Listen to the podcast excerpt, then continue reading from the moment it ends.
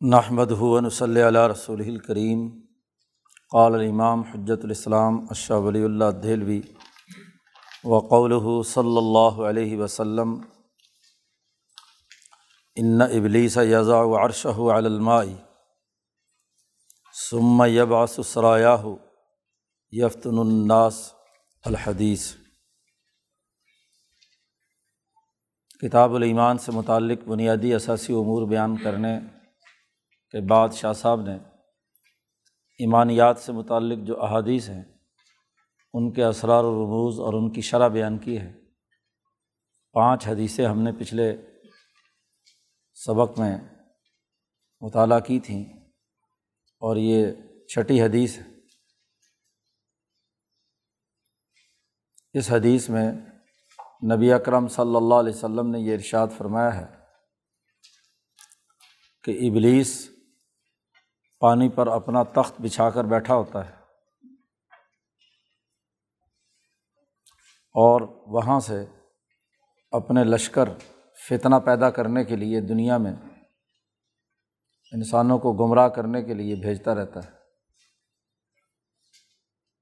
شیطانی لشکر، ابلیس کی ضروریت انسانوں کو فتنے میں مبتلا کرنے کے لیے روانہ کرتا ہے۔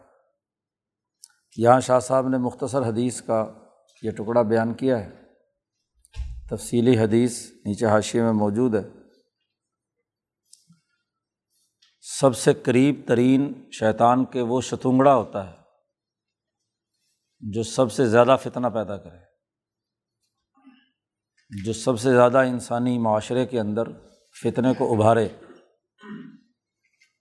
نبی اکرم صلی اللہ علیہ وسلم نے فرمایا کہ ایک شیطان آتا ہے اور وہ ابلیس کے سامنے کہتا ہے کہ میں نے فلاں سے فلاں گناہ کروایا، فلاں فتنہ پیدا کیا، فلانی لڑائی پیدا کی، فلانا جھگڑا کیا۔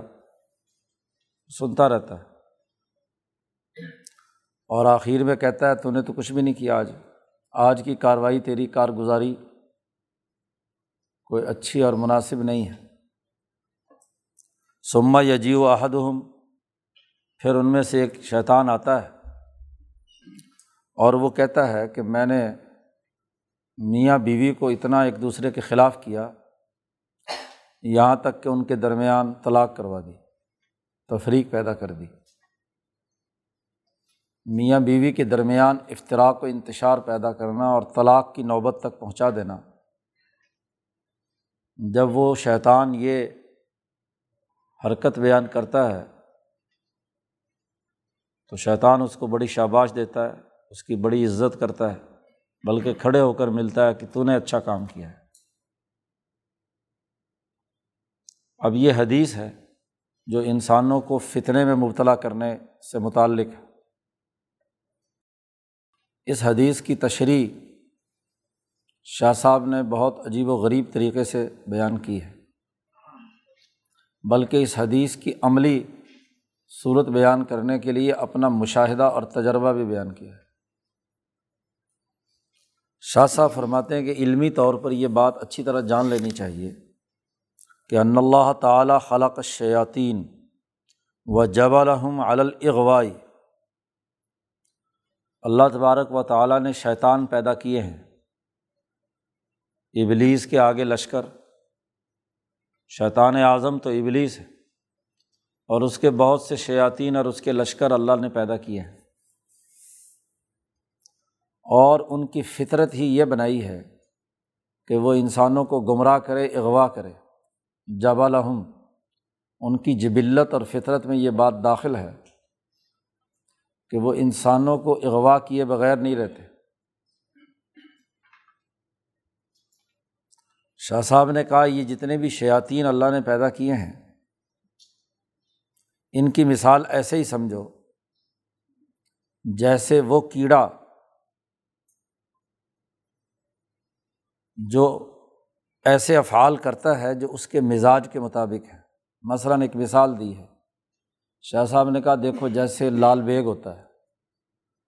کل جعل یدہ دہ الخر آتا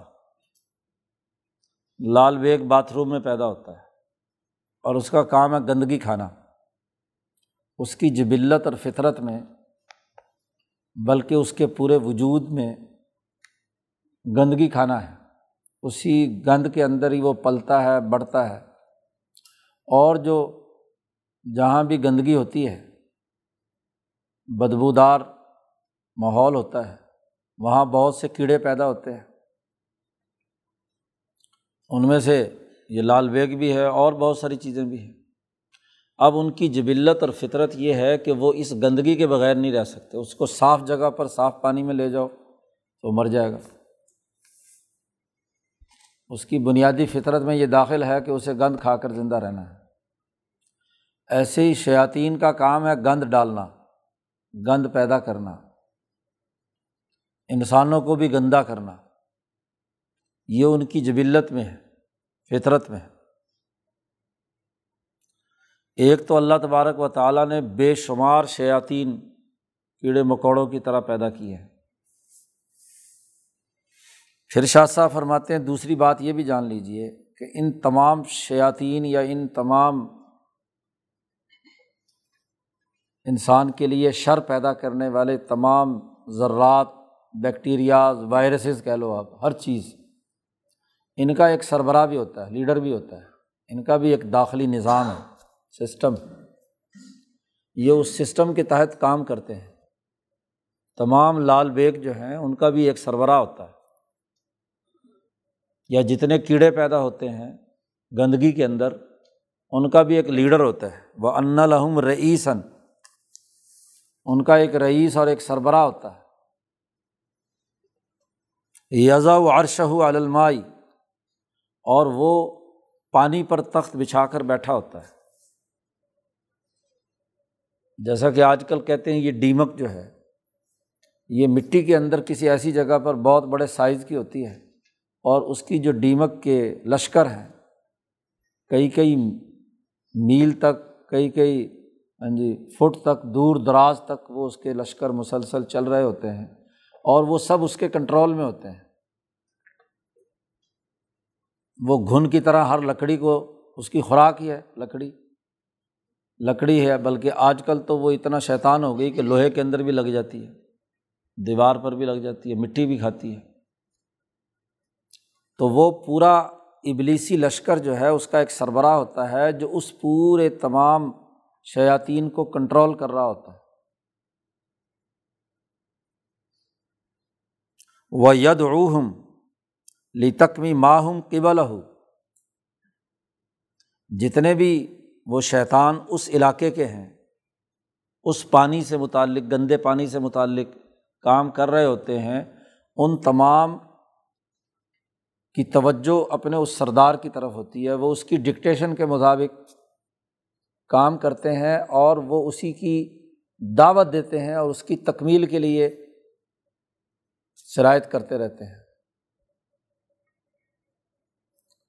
فقد استوجبا عتم شقاوا و اوف ضلال پوری پوری بدبختی اور پورا پوری گمراہی پھیلانے کے لیے وہ پوری ٹیم ورک کے ساتھ کام کرتے ہیں۔ ان کی بھی تنظیم ہوتی ہے، ان کا بھی سربراہ ہوتا ہے۔ شر پھیلانے کے لیے، فتنہ پھیلانے کے لیے وہ کیڑے جس درجے کے ہوتے ہیں، مثلاً تو وہ وہاں فساد فساد اور گندگی پھیلاتے ہیں۔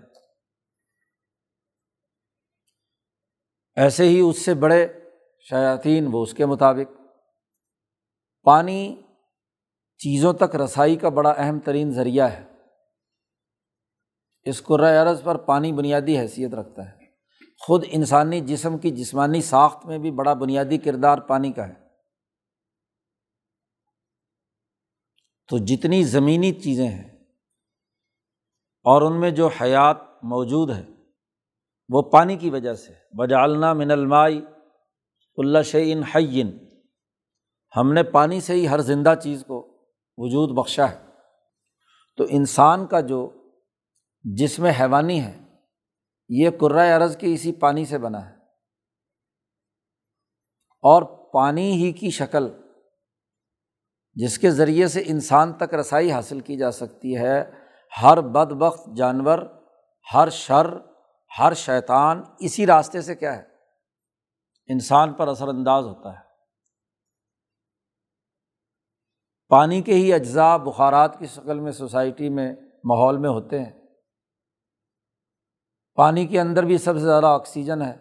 یہی آکسیجن سوسائی، پورے ماحول میں گھوم رہی ہوتی ہے۔ اس کے ذریعے سے وہ لشکر اپنا کام کرتے ہیں۔ اس لیے شیطان وسوسے کے لیے بھی اسی قوت حیات کو جو دراصل پانی ہے انسان کا۔ جنسی شہوت اور خواہشات اور اس کے جسم میں جانے والے تمام سیال مادے ان کے ذریعے سے وہ شیطان وسوسے ڈالتا ہے، اپنے خیالات منتقل کرتا ہے۔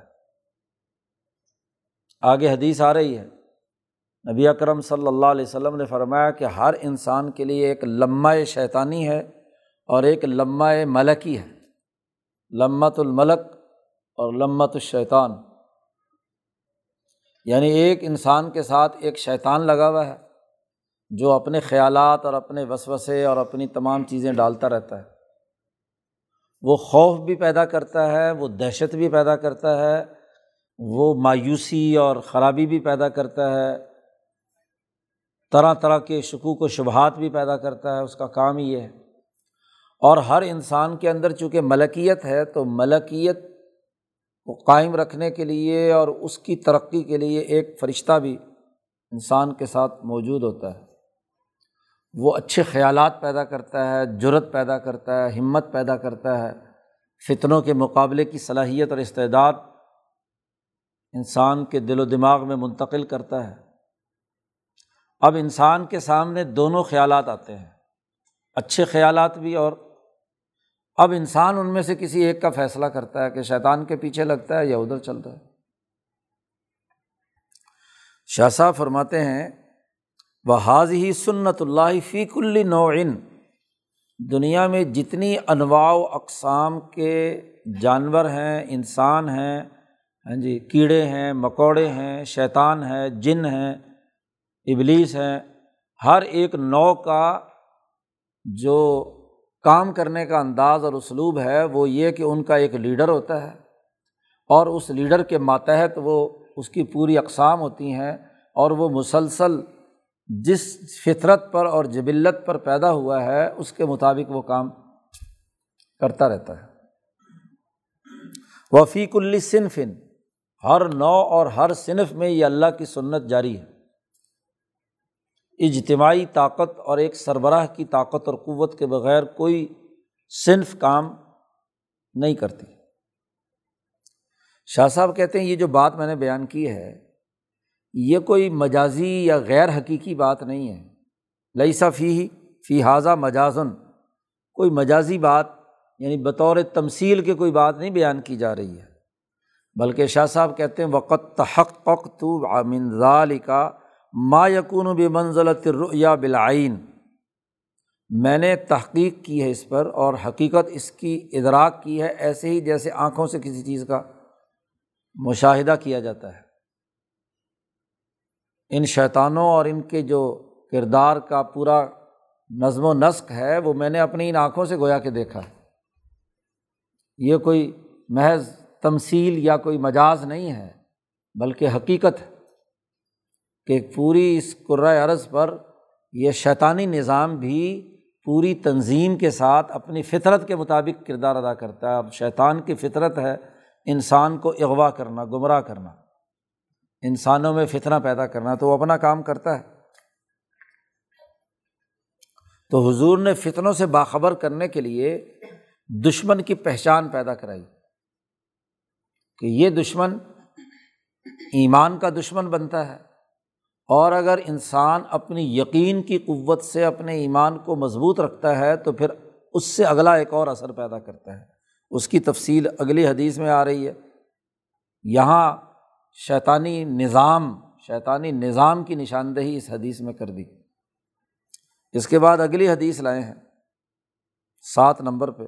اور وہ اس شیطانی نظام سے متعلق جو امور ہیں اور اس کا مقابلہ کرنے کی جو ایک مسلمان کے اندر طاقت اور قوت ہونی چاہیے، اس کا تذکرہ۔ شاہ صاحب کہتے ہیں، پہلے تو حدیثیں لائے ہیں اور حدیث، تین چار حدیثیں اکٹھی لے آئے۔ شروع میں شاہ صاحب نے یہ بات واضح کی تھی کہ میں تفصیلی اور لمبی حدیثیں نہیں بیان کروں۔ وہ تو حدیث کی کتابیں ہیں، وہاں جا کے دیکھ لوں تو وہاں سے کوئی جملہ، کوئی ٹکڑا جو ایک موضوع سے متعلق ہے وہ میں لاؤں گا۔ تو یہاں بھی شاہ صاحب نے ایک حدیث بیان کی ہے۔ نبی اکرم صلی اللہ علیہ وسلم نے فرمایا،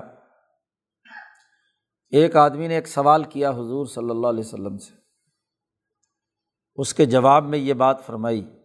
سوال یہ تھا کہ میرے دل میں ایسے خیالات پیدا ہوتے ہیں، میرے نفس میں ایسی باتیں میرے دل میں پیدا ہوتی ہیں، خفیہ طور پر خیالات اور وسوسے اٹھتے ہیں کہ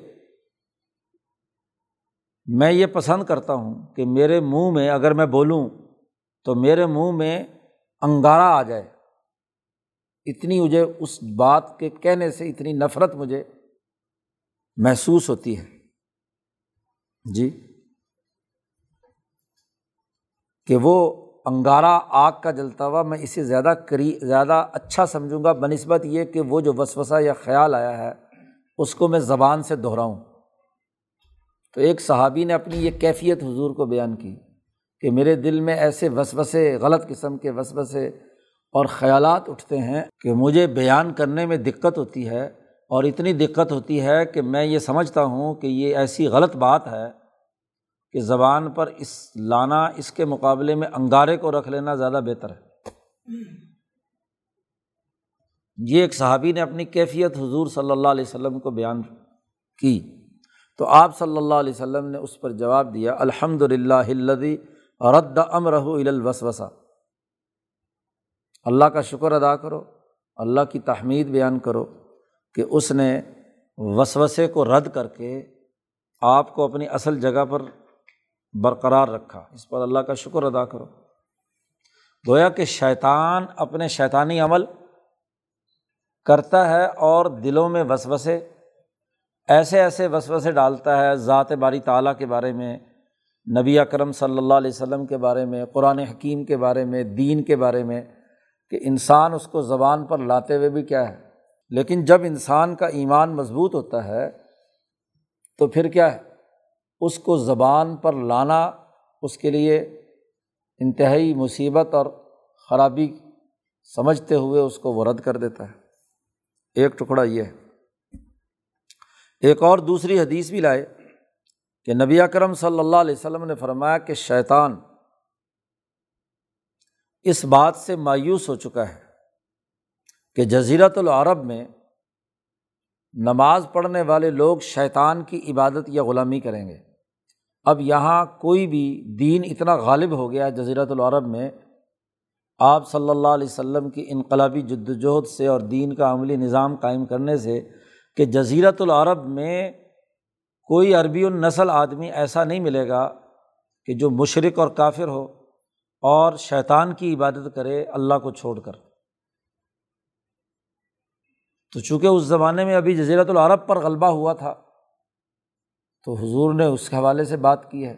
جہاں جہاں دین دنیا بھر میں پھیلا، تو جہاں جہاں مسلمان مضبوط ایمان اور مستحکم یقین کی حالت میں تھے، ان تمام کے ساتھ یہ معاملہ ہے کہ اب شیطان اس بات سے تو مایوس ہو چکا ہے کہ کوئی آدمی اس کی عبادت کرے گا یعنی شرک اور کفر کرے گا۔ اس سے تو وہ مایوس ہو چکا ہے۔ لیکن حضور نے فرمایا، لاکن فت تحریش بین وہ ان کے درمیان لڑائی، جھگڑے اور قتل و کتال اس کے وسوسے اور خیالات ضرور ڈالے گا۔ اسی لیے حضور صلی اللہ علیہ وسلم نے فرمایا تھا،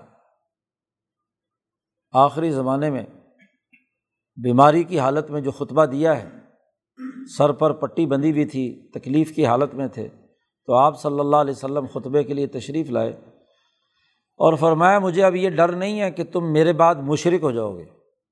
یہ ڈر مجھے بالکل نہیں ہے۔ جی۔ مجھے اس بات کا ڈر نہیں ہے۔ ولاکن اقشا علیکم، مجھے تجھ پر اس بات کا ڈر ہے کہ تم مال و دولت کے اندر ایک دوسرے سے بڑھ چڑھ کر کیا ہے؟ دولت اکٹھی کرنے میں کام کرو گے۔ انتنا فسوہا مجھے ڈر ہے کہ تم ایک دوسرے سے آگے بڑھو گے کہ کس کے پاس مال زیادہ ہے اور کس کے پاس مال تھوڑا ہے۔ تو عقیدے کی خرابی تو یہاں نہیں ہو سکتی۔ لیکن سرمایہ پرستی کے حوالے سے، دولت کی حوث کے حوالے سے شیطان تمہارے اندر گڑبڑ کرے گا۔ اسی کو یہاں نبی اکرم صلی اللہ علیہ وسلم نے تحریش قرار دیا ہے۔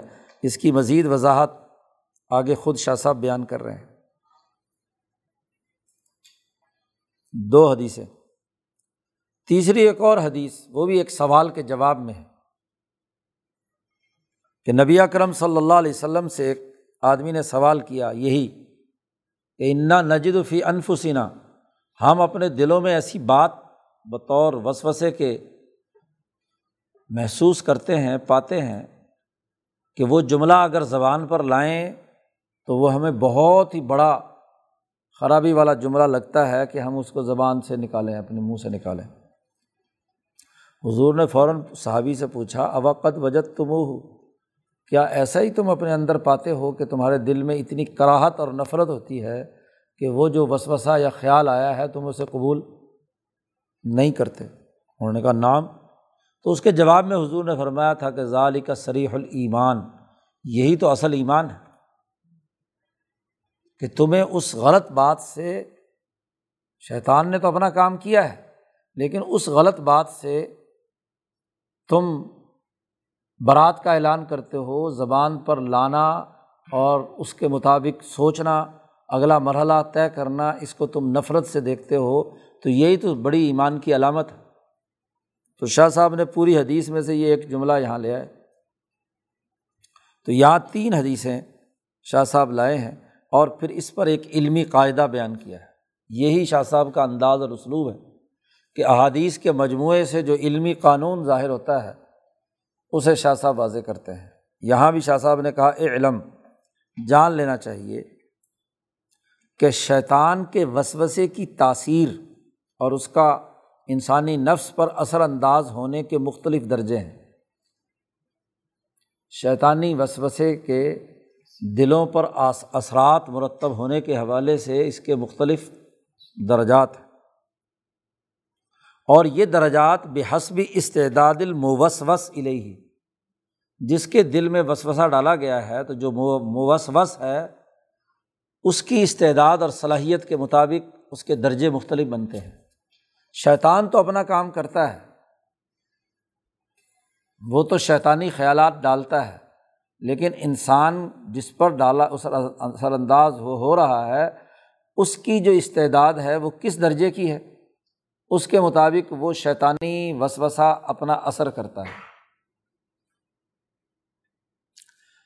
شاہ صاحب نے کہا، شیطانی وسوسے کی سب سے عظیم ترین اور بڑی تاثیر یہ ہوتی ہے کہ وہ اس کو کافر بناتا ہے۔ سب سے پہلے تو ہر شیطانی وسوسے اور اس کے مقاصد اور اہداف یہ ہوتے ہیں کہ انسان کو دائرہ اسلام سے نکال کر کفر میں لے جائے۔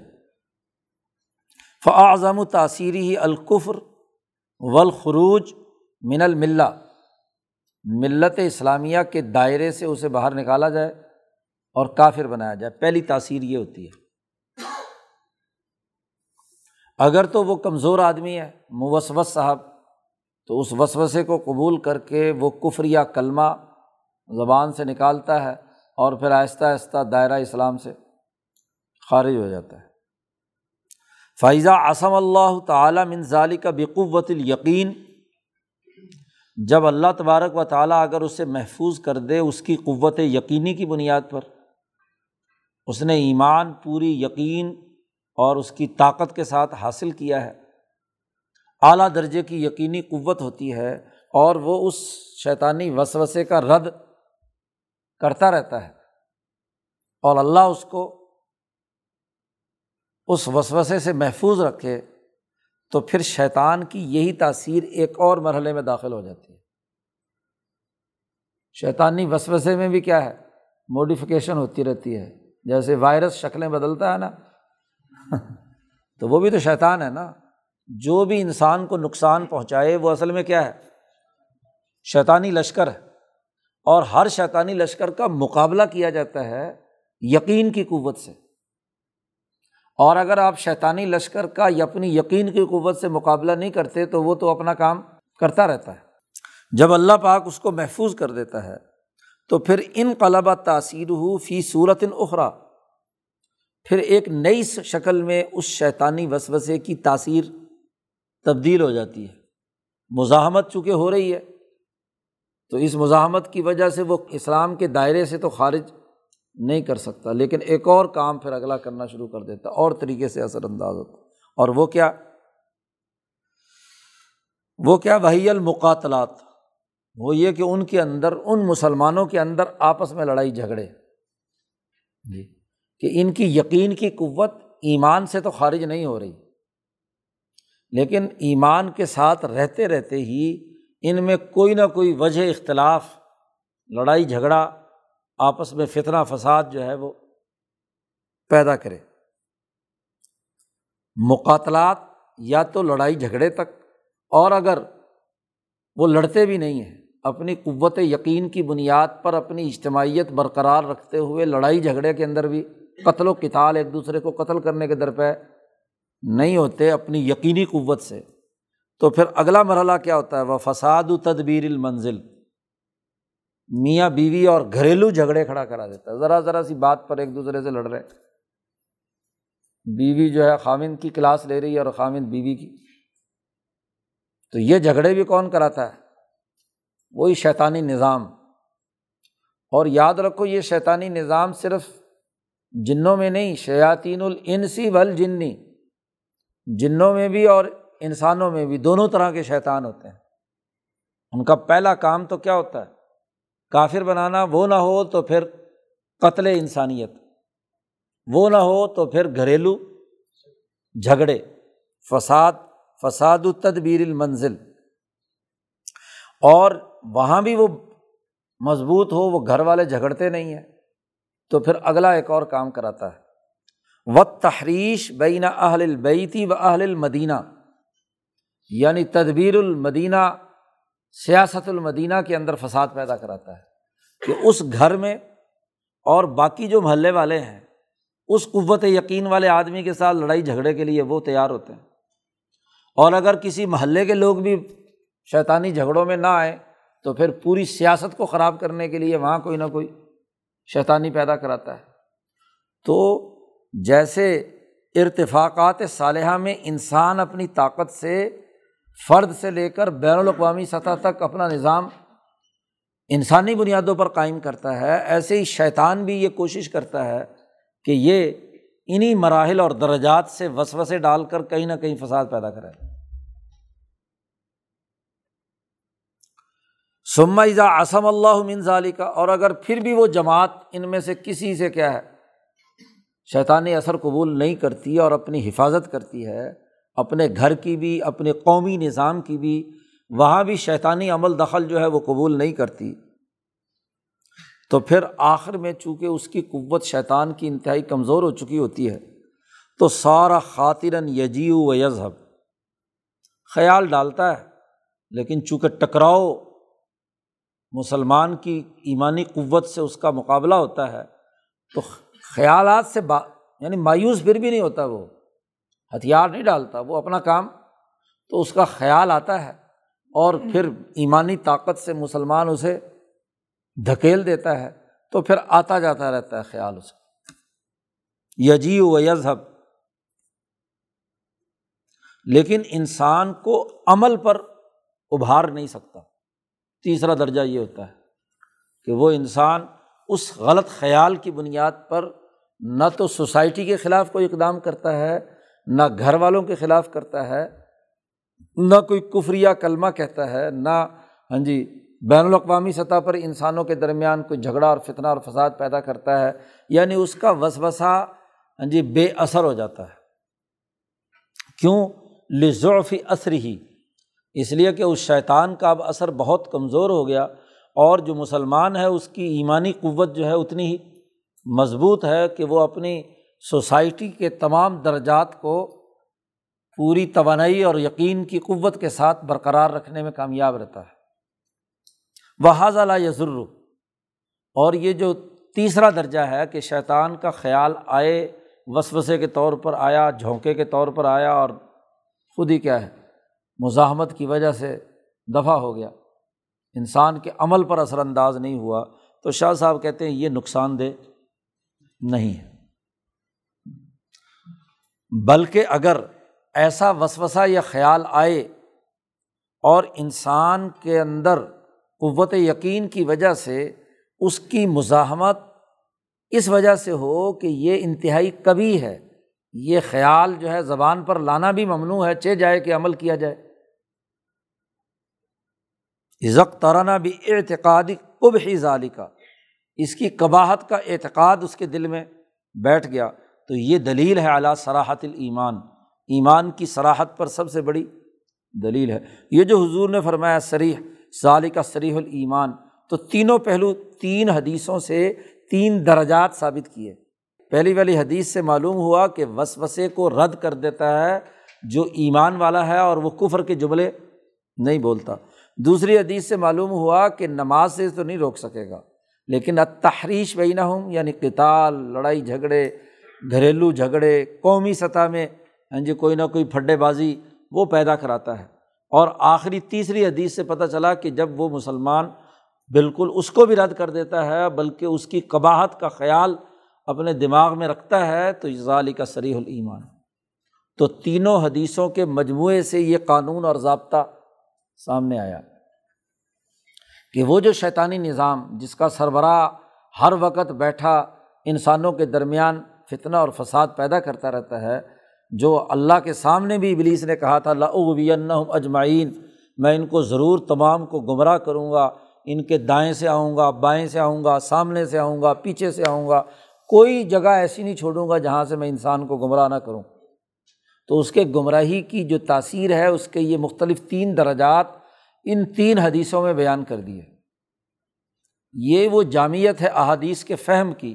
جو امام شاہ ولی اللہ صاحب کی خصوصیت ہے۔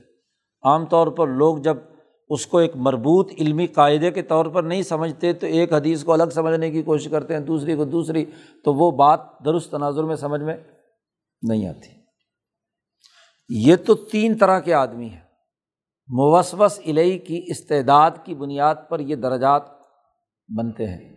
چوتھا ایک اور درجہ بھی انسانوں کا ہوتا ہے اور وہ امبیا علیہم السلام بالخصوص شاہ صاحب نے اس کے لیے لفظ استعمال کیا نام اصحاب النفوس القدسیہ۔ مقدس نفوس جو ہیں، ان کا معاملہ ہے کہ لا یجدون شعی ام منظال کا وہ یہ جو آخری بات ہے کہ شیطان کا خیال آتا اور جاتا رہتا ہے، یہ بھی ان کے اندر نہیں ہوتا۔ اور وہ خود حضور صلی اللہ علیہ وسلم کا اپنے بارے میں جملہ ہے۔ حضور نے فرمایا کہ ہر انسان کے اندر شیطان خون کی جگہ پہ دوڑتا ہے۔ ان شیطان یجل انسان مجرت دم جی کہ انسان کے خون کی جگہ پر خون کے ساتھ ہی شیطان دوڑتا ہے۔ تو حضور صلی اللہ علیہ وسلم سے صحابہ نے پوچھا کہ کیا آپ کے جسم مبارک میں بھی شیطان دوڑتا ہے؟ خون چونکہ آپ کے جسم میں بھی دوڑ رہا ہے تو شیطان ہوتا ہے۔ میں کہ ہاں ہوتا ہے۔ میرے جسم میں بھی شیطان ہے، لیکن اللہ ان اللہ تعالیٰ آنا نہیں علیہ۔ ہی مگر یہ کہ اللہ تعالیٰ نے مجھے مجھے یہ طاقت دی، اتنی مجھے قوت عطا فرمائی کہ فلامہ میرا شیطان مسلمان ہو چکا میرے تابع ہے۔ وہ مجھے ہاں جی وسوسہ نہیں ڈال سکتا۔ فلاں یا امرونی وہ مجھے سوائے بھلائی اور خیر کے اور کوئی حکم نہیں دے سکتا۔ میرا شیطان جو ہے وہ مسلمان ہو چکا ہے۔ تو یہ چوتھا درجہ ہے کہ وہ شیطانی کا خیال بھی، کیونکہ نبی نبوت، منصب نبوت اس کا عصمت کا تقاضا کرتی ہے کہ نبی معصوم ہو۔ ان کی زبان سے، ان کے ہاں جی گفتگو سے، ان کے عمل سے کوئی چیز ایسی صادر نہیں ہونی چاہیے کہ جو خیر کے علاوہ ہو۔ اس لیے شیطان، حضور نے فرمایا کہ میرا شیطان مسلمان ہو چکا ہے، اس لیے وہ یہاں کوئی گڑبڑ نہیں کر سکتا۔ تو مقدس نفوس سے مراد امبیا علیہم السلام ہے وہی معصوم ہے باقی کوئی انسان معصوم نہیں ہے، محفوظ صحابہ محفوظ ہیں، یا اولیاء اللہ محفوظ ہو سکتے ہیں، لیکن ہاں جی باقی کوئی نبی جو ہے وہ معصوم ہے، اس لیے ان کا شیطان ان کے تابع کر دیا۔ شاہ صاحب نے پھر اس جو شیطانوں کی تاثیرات ہیں مختلف درجات کو، اس کو ایک مثال سے بھی سمجھایا۔ شاہ صاحب نے کہا، اس کی مثال ان تاثیرات کی ایسے ہی جیسے سورج کی کرنیں ہوتی ہیں۔ سورج کی کرنیں جب زمین پر پڑتی ہیں، شعائیں پڑتی ہیں، تو یہاں کی ہر چیز پر تاثیر پیدا کرتی ہیں۔ تو شیطان کی شیطنت اور ان کے شتودروں کی تاثیرات وہ ہر انسان پر پڑتی ہیں۔ اب جیسا موسوس الہ ہوتا ہے، جیسی اس کی استعداد ہوتی ہے ویسے ہی اس کے مطابق اس پر وہ اثر انداز ہوتی ہے شاہ صاحب نے کہا کہ جیسے سورج کی شعائیں پڑ رہی ہیں، تو اب آپ دیکھیے، ان کی اعلیٰ درجے کی تاثیر جو ہے لوہے کے اس جسم پر یا آئینے اور شیشے کے اس جسم پر جسے سیکل کیا ہوا ہے۔ صاف شفاف شیشہ۔ نصف النہار میں سورج دوپہر نکلا ہوا ہو اور وہ زمین پر رکھا ہوا ہو۔ تو سورج کی جب شعا اس پر پڑے گی تو نہ صرف اس کو روشن کرے گی بلکہ اس کی روشنی سے چاروں طرف کیا ہے؟ روشنی روشنی پھیل رہی ہوگی۔ یا لوہا اتنا آپ نے صاف شفاف بنا دیا ہاں جی جس سے روشنی ریفلیکٹ ہو کر چاروں طرف کیا ہے؟ روشنی کو پھیلا رہی ہوتی ہے۔ تو سب سے زیادہ تاثیر شیشے پر اور لوہے پر ہوتی ہے۔ اور پھر اگر آپ دیکھیں کسی نبات پر، کسی لکڑی پر، کسی لوہے پر، کسی ہاں جی پتھر پر ہاں جی کسی انسان پر، کسی اور فصلوں پر، تو جیسی جیسی چیز کی ساخت ہوتی ہے اس پر اچھا لوہے پر پڑے گی تو انتہائی گرم بنا دے گی اسے، شوائیں۔ اور اگر برف پر پڑے گی تو برف کو کیا ہے؟ وہ پگھلنا شروع ہو جائے گی، اس کے اندر تپش اور گرمی کا کوئی اثر کیونکہ وہ اتنا ٹھنڈا اتنا ٹھنڈا برف گلیشیئر ہے کہ وہ زیادہ زیادہ پگھلے گا، لیکن یہ نہیں ہے کہ وہ گرم ہو کر تپنے لگے اور روشنی دینے لگے۔ تو اب زمین عرض پر جتنی چیزیں جس جس استعداد کی ہیں، وہ سورج کی کرنوں کو اس کے مطابق جذب کرتی ہیں اور اس کے مطابق ہی وہ کام کرتی ہیں۔ ایسے ہی یہ شیطان جو پانی پر تخت بچھا کر بیٹھا ہوا ہوتا ہے اور پوری دنیا میں اپنے شتونگڑوں کو اس نے جو علاقے تقسیم کیے ہوئے ہیں، تو ان علاقوں میں جیسے جیسے اس سے کردار جو ان سے لینا ہوتا ہے، تو جہاں انسان جس طرح کے درجے کے ہوتے ہیں، جن پر یقین کی طاقت اور قوت ہے، وہ آفتاب نبوت سے روشنی اگر لے رہے ہیں، تو شیطانی شر سے کیا ہے؟ اسی درجے میں محفوظ ہوتے چلے جائیں گے۔ سما و سما تو یہ ایمان کی طاقت اور قوت، کیونکہ بات، یہاں بات چل رہی ہے اصل ایمان کی۔ اور ایمان کو خراب کرنے کے لیے کیا ہے؟ شیطان، تو شیطان کی تاثیر کے علمی قاعدے اور ضابطے اور طریقۂ کار احادیث نبویہ سے کیا معلوم ہوتا ہے، اسے بھی واضح کرنا ضروری ہے۔ آٹھویں نمبر پر ایک اور حدیث لائے ہیں۔ نبی کرم صلی اللہ علیہ وسلم نے فرمایا کہ ان لش شیطانی لمہ تن ولیل ملا کی لمہ شیطان کا بھی ایک لمحہ ہے یعنی ایک خیال ہے جو نازل کرتا ہے وہ، انسانی روح کے اوپر۔ اور فرشتے کا بھی ایک لمحہ ہے جو انسان پر اثر انداز ہوتا ہے۔ یہ ایک ٹکڑا شاہ صاحب یہاں لے آئے، لیکن آگے اس کی مزید تفصیل بیان کی ہے کہ جو شیطانی لمحہ ہے، وہ شرک، شر پیدا کرنے کا ہاں جی بس بسا ڈالتا ہے، خیالات ڈالتا ہے اور حق کا انکار کرنے کی سوچ پیدا کرتا ہے۔ نبی اکرم صلی اللہ علیہ وسلم نے فرمایا، اور جو فرشتے کا لمحہ ہے، وہ خیر کے چیزوں کا اس کے سامنے وعدہ کرتا ہے اور حق کی تصدیق کرتا ہے۔ تو جس کو فرشتے کے یا اچھا خیال اس جس کے دل میں آئے، نیکی کا خیال آئے، تو اللہ کی تعریف اور حمد و ثناء کرے اور اللہ کا شکر ادا کرے۔ اور جسے شیطانی خیالات آ کر گھیریں تو اللہ کی پناہ میں آئے۔ فلی تعوض بلّہ اور شیطان کو کیا ہے دور کرنے کی کوشش کرے۔ فلی تعوض بلّہ من الشیطان الرجیم اعوذ باللہ من الشیطان الرجیم پڑھ لیں۔ تو یہ لمبی حدیث ہے۔ یہاں شاہ صاحب صرف ان دو کا تذکرہ کیا ہے۔ تو اس کا خلاصہ بھی یہی بیان کیا کہ ان صورت تاثیر الملائی کا فی نش عت الخواتری العنس و رغبہ فی الخیر۔ فرشتوں کا جو لمحہ یا اس کی جو تاثیر انسان کے اندر اثر انداز ہوتی ہے، خیالات کے مقام پر۔ بڑی گہری بات شاہ صاحب نے کہی۔ ضرور آپ کے دماغ میں خیال کل بلا رہا ہوگا کہ اگر شیطان خیال ڈالتا ہے اور ڈالنے کے بعد انسان کو اپنی لائن پر لگا لیتا تو پھر بیچارے انسان کا کیا قصور ہے؟ اس کے اوپر تو شیطان مسلط ہے۔ شاہ صاحب نے بڑی نفاست سے اس کا کیا ہے؟ جواب دے دیا۔ شاہ صاحب نے کہا کہ دیکھو، فی نشعت الخواتر خیالات کی پیدائش کے مرحلے پہ شیطان یہ کام کرتا ہے۔ جب خیالات پیدا ہوتے ہیں، تو خیالات فرشتے کے بھی پیدا ہوتے ہیں، خیر کے، اور شیطان کے بھی پیدا ہوتے ہیں۔ اس لیے خیالات کے درجے میں یا وسوسے کے درجے میں کسی پر کوئی سزا یا جزا نہیں ہے۔ جب خیال کو آپ اپنا کر، اپنا نظریہ بنا لیتے ہیں اور پھر عمل کرتے ہیں، تو پھر اس کا قصوروار کون ہے؟ پھر آپ ہیں۔ اس لیے شاہ صاحب نے بڑی اہم بات کہہ دی کہ نشت الخواتر میں فرشتے اپنی تاثیر پیدا کرتے ہیں اور اسی نشت الخواتر میں ہی شیطان بھی اپنی تاثیر پیدا کرتے ہیں۔ فرشتے کیا تاثیر پیدا کرتے ہیں؟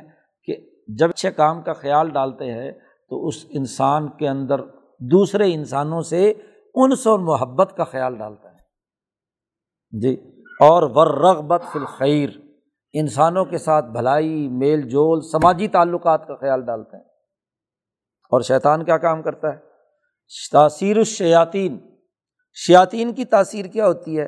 کہ وہ انسان کے اوپر دوسروں سے وحشت کا خیال ڈالتا ہے۔ دور بھگاؤ۔ تاثیر الشیاطین فی ہے الوحشہ۔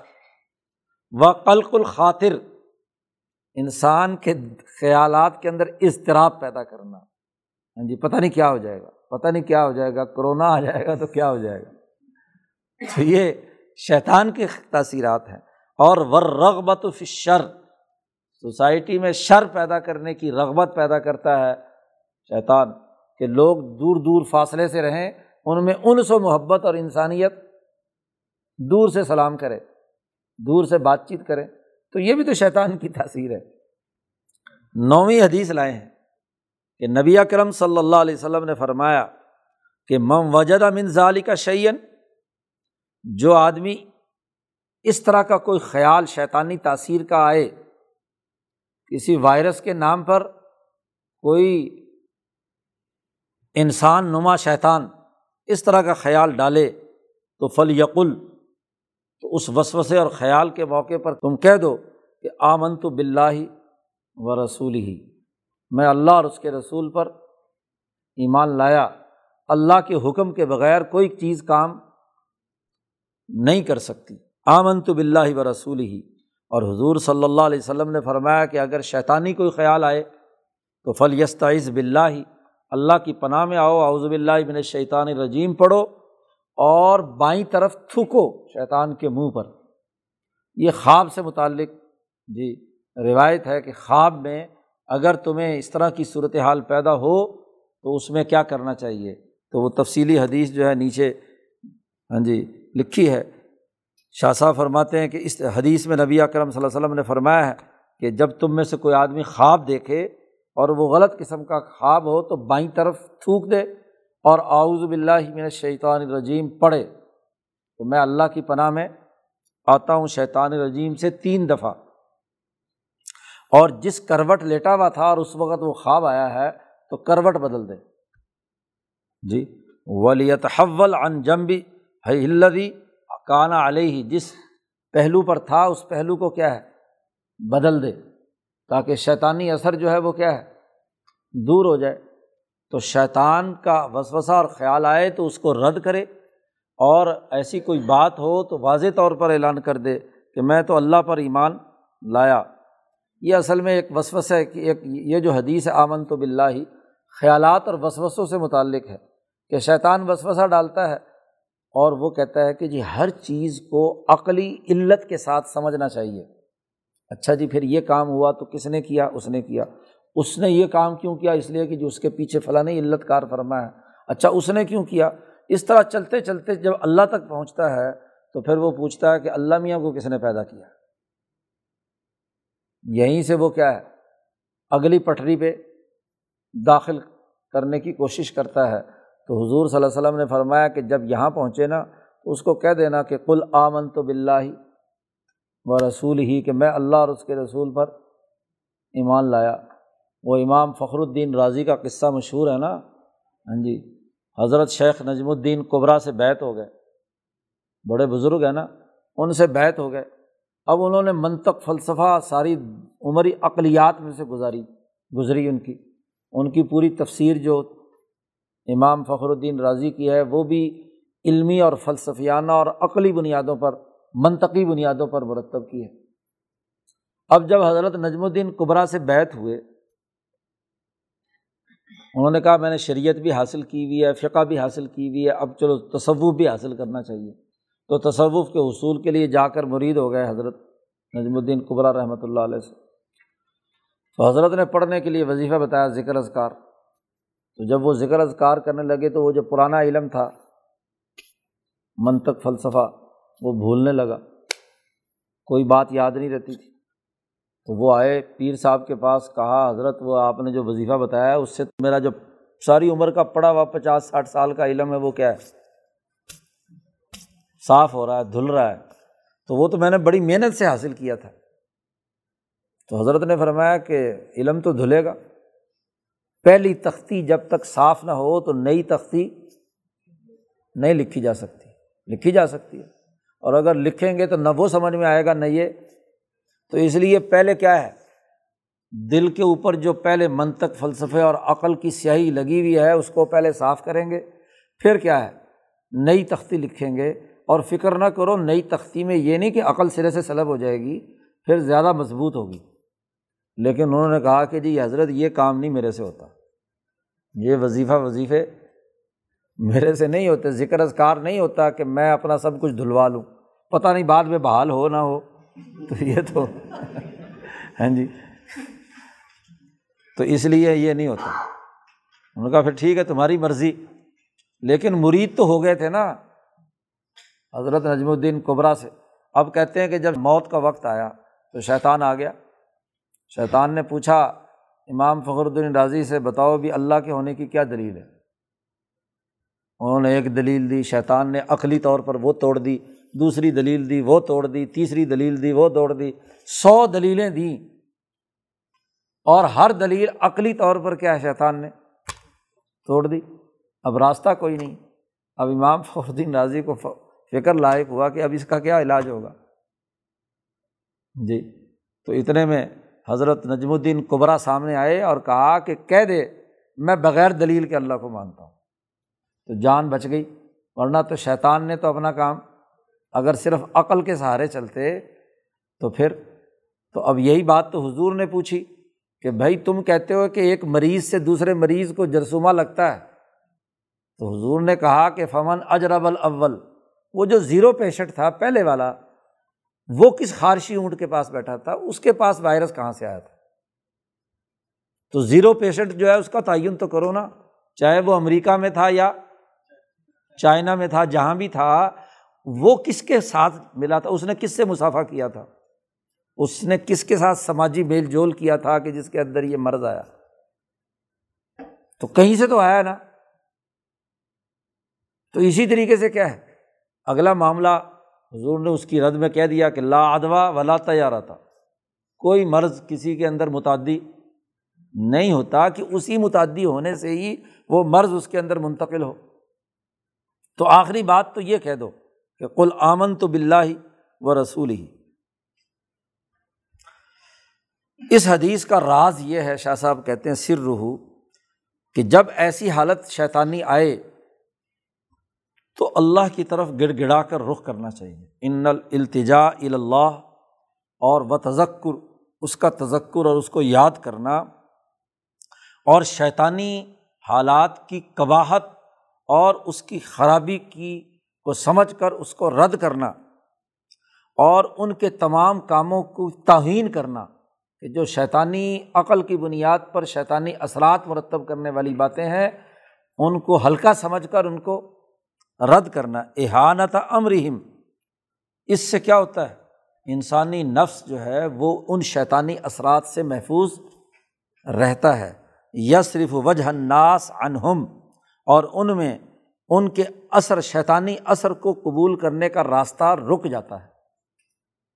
لیکن اگر اس شیطانی وسوسے کو خود ہی اپنے اوپر مسلط کر لے ہاں جی وائرس کا خوف مسلط کر لیا، اس کے ساری تمام علامات کو خود ہی پیدا کرنا شروع کر دیا، تو وہ تو اور زیادہ خرابی پیدا کرتا ہے۔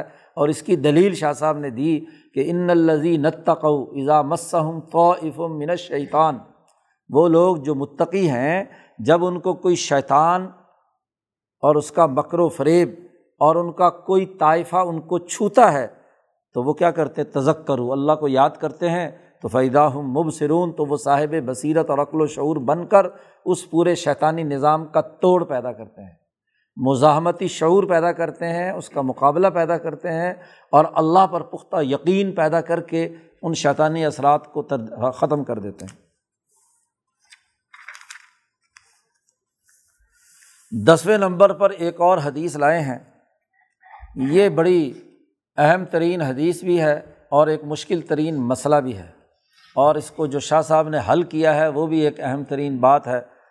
ہاں جی ہمارے علماء بھی جب یہ بخاری میں حدیث آتی ہے تو وہاں بھی بس ایسے گزر ہی جاتے ہیں۔ کیونکہ مسئلہ کیا ہے؟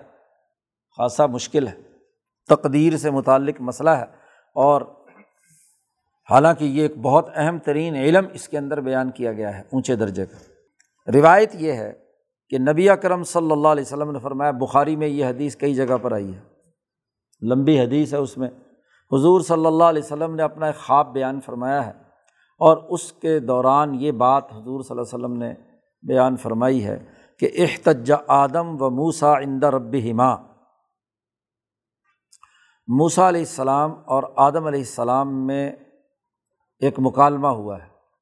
تو موسا علیہ السلام نے آدم علیہ السلام پر حجت قائم کی اور ایک خواب میں موسا علیہ السلام کی روح متوجہ ہوئی، آدم علیہ السلام کی روح، اور وہ بھی تھا بھی حضیرت القدس اندہ رب ماں اپنے پروردگار کے سامنے دونوں کھڑے تھے۔ تو وہاں موسا علیہ السلام نے اعتراض کہ ابا جان، تم نے گندم کھا کر ہمیں مصیبت میں کیوں مبتلا کیا؟ یہ اعتراض سب کے دماغ میں ہے۔ تو یہی اعتراض جو ہے نا، آدم علیہ السلام پر کس نے کیا؟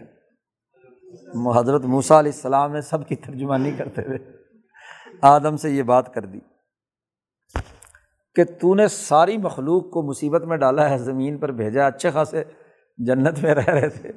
ہاں جی تو ہمیں گندم کا درخت کھا کر دنیا میں بھیج دیا۔ جی تو آدم علیہ السلام نے اس کا ایک جواب دیا۔ اور وہ جواب یہ تھا کہ کیا تو مجھے جو الفاظ حدیث کے ہیں، کیا تو مجھے اس بات پر ملامت کرتا ہے کہ جو اللہ تبارک و تعالیٰ نے میری پیدائش سے پہلے لوہے محفوظ میں میرے بارے میں لکھ دیا تھا کہ یہ درخت کھائے گا اور زمین پر جائے گا۔ تو اس پہ میرا کیا قصور ہے؟ تو مجھے کس بات کی ملامت کرتا ہے؟ یہ جواب آدم علیہ السلام نے دیا تو سوال بڑا اہم تھا اور جواب جو ہے وہ آدم علیہ السلام نے دیا ہے۔ اب یہیں آ کر کیا ہے؟ علماء پریشان ہو جاتے ہیں کہ اگر اللہ میاں نے پہلے ہی لکھ دیا تھا تو پھر کیا ہے؟ یہ سارا جزا و سزا کا سارا نظام جو ہے وہ کیا ہے؟ جی اور یہ کہ ہاں جی پھر آدم علیہ السلام کا کیا قصور تھا کہ آدم علیہ السلام کو اٹھا کر کیا زمین پہ؟ پھینک دیا۔ تو جب پہلے سے لکھا ہوا تھا تو اللہ میاں کی تو پلاننگ پہلے سے ہی تھی کہ اس کو کیا ہے، زمین پہ بھیجنا ہے۔ اب یہ حدیث ہے اور بخاری میں کئی جگہ آئی ہے اور سیاستہ میں موجود ہے۔ تو اب اس حدیث کے اندر جو علمی نظام بیان کیا ہے، اسے شاہ صاحب نے کھول کر واضح کر دیا۔ شاہ صاحب کہتے ہیں، اقولو، میں کہتا ہوں کیونکہ یہ بات صرف اور صرف شاہ صاحب نے کہی ہے۔ شاہ صاحب سے پہلے کسی نے یہ بات اس طریقے سے نہیں سمجھائی۔ آپ اگر یہاں بخاری کی شروحات ساری دیکھیں، حافظ ابن حجر کو فت الباری کو، فلاں کو فلاں کو، بس وہ تعویلات کرتے رہتے ہیں کہ جی اس حدیث کا یوں مطلب ہے، ایسا ہے، ویسا ہے۔ لیکن یہ بات جو ہے، یہ شاہ صاحب نے واضح کی ہے۔ آپ نے شاہ صاحب کی کتابوں میں یہ بات پڑھی ہے کہ قرآن حکیم کے علوم میں ایک علم علم التذکیری بھی ایام اللہ ہے۔ جی۔ یہ علم التذکیری بھی ایام اللہ اس کے بارے میں شاہ صاحب نے واضح کیا ہے کہ یہ علم سب سے پہلے موسا علیہ السلام پر نازل ہوا۔ یعنی موسا علیہ السلام نے اس کے علمی قاعدے اور ضابطے اور اس علم کے فہم اور اس کے سمجھنے کی طرف توجہ دی اور اس کو فرونی نظام کے مقابلے میں استعمال کیا اس علم کو۔ تو موسا علیہ السلام انسانی تاریخ کے اہم ترین واقعات کی کھوج میں تھے۔ کہ نو علیہ السلام کے واقعے کی کھوج کیا تھی؟ ہاں جی اسی طرح قوم عاد اور قوم سمود حضرت ابراہیم علیہ السلام ہاں جی ان کے۔ اور ہوتے ہوتے جب حضرت موسیٰ علیہ السلام اس علمی کھوج میں آدم تک پہنچے، تو ایک اہم ترین سوال یہ آ گیا سامنے کہ یہ جو وہ خاص دن جس دن میں آدم جنت سے نکل کر نکال کر انہیں زمین پر بھیجا گیا، تو اس کا راز کیا ہے؟ یہ ایام اللہ میں سے کیسے ہے؟ اس دن کی علمی حقیقت کیا ہے؟ یہ سوال موسا علیہ السلام کے دل و دماغ میں کل بلا رہا تھا۔ تو جب اللہ نے کہا کہ اچھا اگر یہ سوال کی حقیقت معلوم کرنی ہے، اس کی جو ظاہری شکل ہے وہ تو صرف اتنی تھی کہ آدم سے غلطی ہوئی، اس نے درخت کھا لیا اور اللہ میاں نے فوراً فیصلہ سنایا کہ بھائی ٹھیک ہے، توبہ تو تمہاری قبول ہے۔ کل نہ بھی تو ملحا جمیا سارے کے سارے نیچے اتر جاؤ، زمین میں چلے جاؤ، تمہیں یہاں جنت میں رہنے کا کوئی حق نہیں۔ اب یہ تاریخی دن جو انسانی زندگی میں آیا ہے، تو اس کی علمی حقیقت کیا ہے؟ یہ سوال ہاں جی تھا۔ اور اس علمی حقیقت کے حوالے سے ہی شاہ صاحب کہتے ہیں، بطن و حاضل اقول و معنیٰ قول یہ جو ان کا قول ہے اندر ربی ہی ماں کہ دونوں کی اپنے رب کے سامنے یہ مکالمہ ہوا ہے۔ تو اس کا مطلب شاہ صاحب کہتے ہیں، یہ ہے کہ روح موسا علیہ السلام موسا علیہ السلام کی روح کھنچ کر حضرت القدس میں چلی گئی تھی۔ امبیا علیہم السلام دنیا میں رہتے ہوئے بھی حضرت القدس میں جا سکتے ہیں۔ جیسے حضور نے معراج کی رات سفر کیا تو ایسے ہی موسا علیہ السلام نے بھی کی روح بھی اللہ تک پہنچی ہے۔ تو ان جذبت الا حضرت القدس اور وہاں ان کا آمنا سامنا ہوا ہے آدم علیہ السلام سے اور وہاں جو علمی سوال ان کے دماغ میں کل بلا رہا تھا کہ اس دن کا پس منظر کیا ہے، کیوں ایک معمولی سے جرم کی بنیاد پر آدم اور اس کی پوری ضروریت کو حکم دیا گیا کہ زمین پہ چلے جاؤ؟ تو یہ ایک علمی سوال تھا۔ وہ بطن و حاضل واقعہ و سر روحا شاہ صاحب کہتے ہیں کہ اس واقعے کا جو یعنی اصل مرکزی اس کا باطن ہے اور اس کا جو اصل راز ہے، اسے سمجھنے کی کوشش کیجیے وہ یہ کہ ان اللہ فتح علی موسا علم اعلیٰ لسان آدم علیہم السلام۔ اس مکالمے کے ذریعے سے موسا علیہ السلام کے دل و دماغ میں ایک نیا علم منکشف کیا ہے اللہ تعالیٰ نے، کہ جس سوال میں موسا علیہ السلام کا دماغ الجھا ہوا تھا اور جس سوال میں موسا علیہ السلام کیا سارے لوگوں کا دماغ الجھا ہوا ہے، کہ کیوں نیچے زمین پر پھینکا گیا۔ تو وہ علم ان کو عطا کیا گیا۔ شب ما یرن نائم فی منامی ہی ملکن او رجولم من الصالحین۔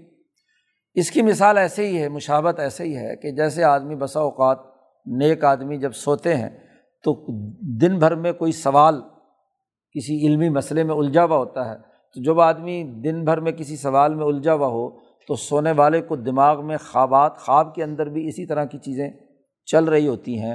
اور بسا اوقات جو اللہ والے لوگ ہوتے ہیں، سونے کے دوران کوئی فرشتے سے ملاقات ہوتی ہے، کوئی فرشتہ یا کوئی بزرگ جو ہے خواب میں اسے ملتے ہیں اور ان کے سامنے وہ سوال کرتا ہے کہ بھائی ہاں جی بزرگ مل گئے ہیں تو دماغ میں جو سوال کل بلا رہا تھا، اس کے بارے میں ان سے کیا ہے؟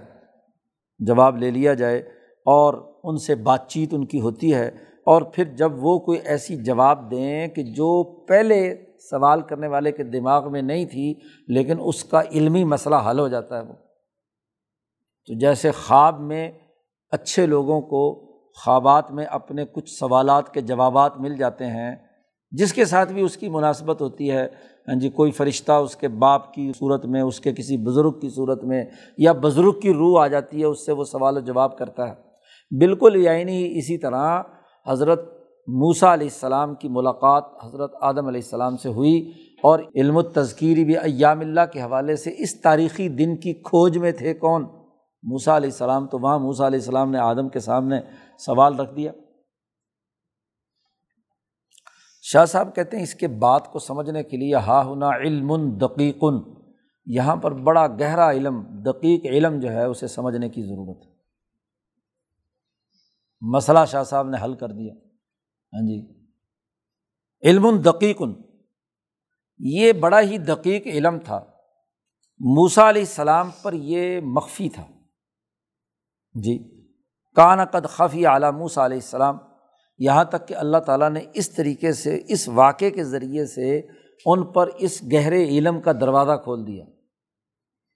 جی کشف اللہ علیہ فی حاضل واقعہ اور وہ یہ کہ وہ انّ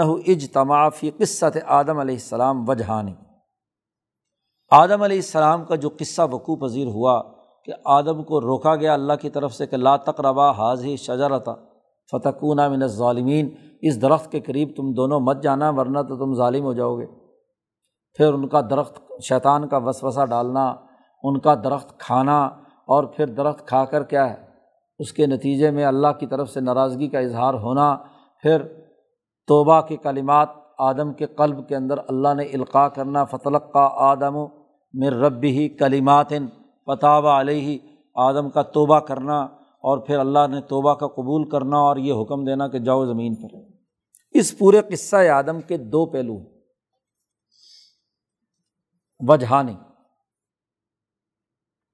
دو علم ہے ایک علم الاول اور ایک علم الثانی۔ پہلا کیا ہے؟ احد ہما پہلا یہ ہے۔ کہ آدم کے نفس میں موجود جو نفسانی خصوصیت ہے، اس کے ساتھ وہ علم جڑا ہوا ہے۔ پہلا علم جڑا ہوا ہے یا پہلا پہلو جڑا ہوا ہے آدم علیہ السلام کے ذاتی اور انفرادی نفس کے ساتھ، نفس کی خصوصیت کے ساتھ۔ کیونکہ انسان کا جو نفس، اس میں بہیمیت بھی ہے اور ملکیت بھی ہے۔ تو اس میں بہیمی خصوصیات بھی ہیں اور ملکی خصوصیات بھی ہیں۔ ان دونوں کا کمبینیشن ہے کون؟ آدم، انسان۔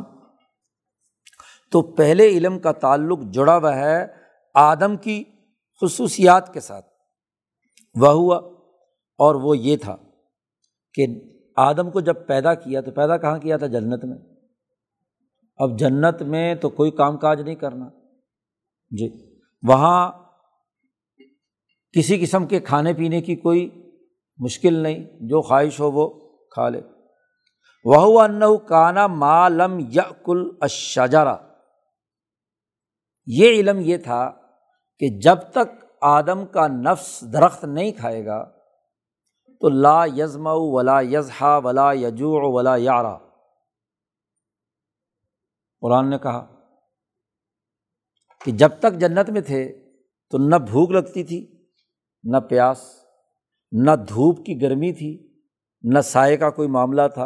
ہاں جی گرمی سردی سے بچاؤ کی ضرورت نہیں تھی، بڑا نارمل ٹمپریچر تھا۔ ہاں جی نہ سخت گرمی، نہ سخت سردی، نہ بہت زیادہ ہاں جی محنت اور مشقت سے کما کر کھانے کی کی فکر۔ جس وقت جو خواہش ہوئی ہاں جی جو کچھ خواہش ہو فوراً حاضر، تو نہ کھانے کے لیے مشقت، نہ محنت۔ اب آدم میں جو بہیمیت رکھی ہوئی تھی، ملکیت تو ٹھیک ہے کہ ملکیت کو مشقت کی ضرورت نہیں ہوتی ہے اور ملکیت کو پرورش کرنا تھا۔ تو مولانا سندھی نے پھر شاہ صاحب کی اس بات کو پھیلایا ہے الہام الرحمان میں۔ ہاں جی مولویوں کو چونکہ بات سمجھ میں نہیں آتی تو فتوے لگاتے ہیں بس مولانا سندھی پر۔ بات یہ ہے کہ جب تک آدم بچپن میں تھے، بالغ ہونے تک تو مفت میں روٹی ملنی چاہیے کہ نہیں؟ کیونکہ نہ اماں ہے، نہ ابا ہے۔ ہر انسان کے تو اماں ابا ہوتے ہیں، وہ کما کما کر کیا ہے اس کو بیٹھے بٹھائے جوانی تک کھلاتے ہیں کہ نہیں؟ جیسے بھوک لگی کھلا دیا، پیاس لگی، پلا دیا، لباس وغیرہ، ہر چیز جنت کا ماحول ہوتا ہے نا، اسی لیے کہتے ہیں کہ جو بچہ ہوتا ہے، وہ کیا ہوتا ہے؟ بادشاہ ہوتا ہے۔ جی احکامات بھی جاری کرتا ہے، یہ لے آؤ، وہ لے آؤ، یہ لینا، وہ لینا۔ تو سب چیزیں باپ دینے کے لیے، ماں باپ دینے کے لیے تیار ہوتے ہیں، تو جنت کا ماحول ہوتا ہے نا۔ تو جیسے جیسے بڑا ہوتا ہے، ویسے ویسے پھر آگے ہاں جی پتہ چلتا جاتا ہے کہ کیا بھاؤ بکتی ہے۔ ہاں۔ تو اب آدم بلوغ کے درجے تک تو ان کو ضرورت تھی کہ اسی طرح پلیں پرورش ہوں۔ لیکن ان کے اندر ایک بہیمیت بھی تو ہے نا، وہ بھوک پیاس کا مقابلہ کرنے کی جو بہیمی یا حیوانی صلاحیت ہے، وہ بھی تو ہے۔ اب ملکیت تو ان کی ایکٹیو ہے، لیکن جو بہیمیت رکھی ہوئی تھی وہ تو ابھی ایکٹیو نہیں تھی۔ اس کو کیا ہے؟ اس کے لیے اللہ پاک نے قانون اور ضابطہ کیا رکھا ہوا تھا کہ جب گندم کھائے گا تو پھر کام ہوگا۔ گندم سے جڑا ہوا ہے، اس درخت سے جڑا ہوا ہے۔ گندم تھا، انگور تھا، کچھ بھی تھا۔ اور پھر اس کی جو تاثیرات، جنسی خواہش کی شکل میں پیدا ہونی تھی، تو وہ وہ اس کی بہیمیت کو ایکٹیویٹ کرنے کے لیے کیا تھی؟ ضروری تھی۔ تو نفس آدم کی ایک ضرورت تھی۔ اس ضرورت کو ایک بھوک تھی۔ اس بھوک کو ضرورت کو اس لیے شاہ صاحب نے یہاں خویس خویسا کا لفظ استعمال کیا ہے۔ ایک خاص ضرورت تھی، اس کی ایک خصوصیت تھی جسے پورا کرنا ضروری تھا اور وہ اس وقت تک نہیں، جب تک کہ درخت نہ کھائیں۔ لا یزم ولا یزہا ولا یجو ولا یارا تو اس وقت تک وہ فرشتوں کی طرح رہ رہے تھے۔ جنت کے اندر کا بے منزلت ملائی کا اب جیسے وہ فرشتوں کی طرح رہ رہے تھے، تو فرشتہ ہونے کی حالت کا مفت خوری اس وقت تک ہو سکتی تھی جب تک کہ وہ درخت نہ کھائیں۔ تو ملکیت کے تقاضے سے، ابھی چونکہ بالغ نہیں ہوئے تو بالغ نہ ہو تو اس کو بلوغ والی کاموں کی طرف نہیں جانا چاہیے یعنی اس غذا کی طرف بھی نہیں جانا چاہیے۔ تو پابندی تھی شروع بچپن سے کہ اس درخت کے قریب نہیں جانا، کیونکہ قبل از وقت بندہ بالغ ہو جائے تو پھر بہت ساری خرابیاں پیدا ہوتی ہیں۔ تو یہ تو بچپن کا حکم تھا کہ جو مفت میں مل رہا ہے بس وہی کھاؤ، اور اس درخت کے قریب نہ جانا، یہ آ کر تمہارے اندر بہیمیت اور ملکیت کو ایکٹیو کر دے گی تو اس کو بچوں سے دور رکھا جاتا ہے۔ تو ہدایت تو وہ تھی۔ اس ہدایت کے مطابق آدم کو کیا ہے، درخت کے قریب نہیں جانا چاہیے تھا۔ لیکن جیسے ہی آدم بڑے ہوئے اور ان کی جو جسمانی قوا ہیں وہ تقاضا کر رہے ہیں کہ اب اگلے درجے کی غذا مجھے ملنی چاہیے اور پچھلا حکم نامہ ابھی تک منسوخ نہیں ہوا۔ ظاہر ہے کہ اتھارٹی کے تحت رہ رہے ہیں تو اس حکم نامے پہ اجازت، یا تو اللہ میاں سے اجازت لیتے، لیکن وہاں شیطان پہنچ گیا۔ اس نے کہا بس وسا لہم شیطان ہوں شیطان نے دونوں کے دلوں میں وسوسہ ڈالا کہ اللہ میاں نے تمہیں جو اس درخت سے روک رکھا ہے نا، یہ تمہاری ترقی کے راستے میں رکاوٹ ہے۔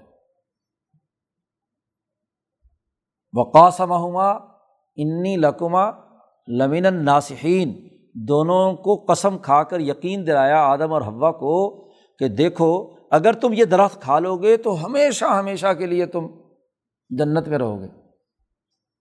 خالدین، اس جنت کے اندر رہو گے اسے نکلو گے۔ نہیں۔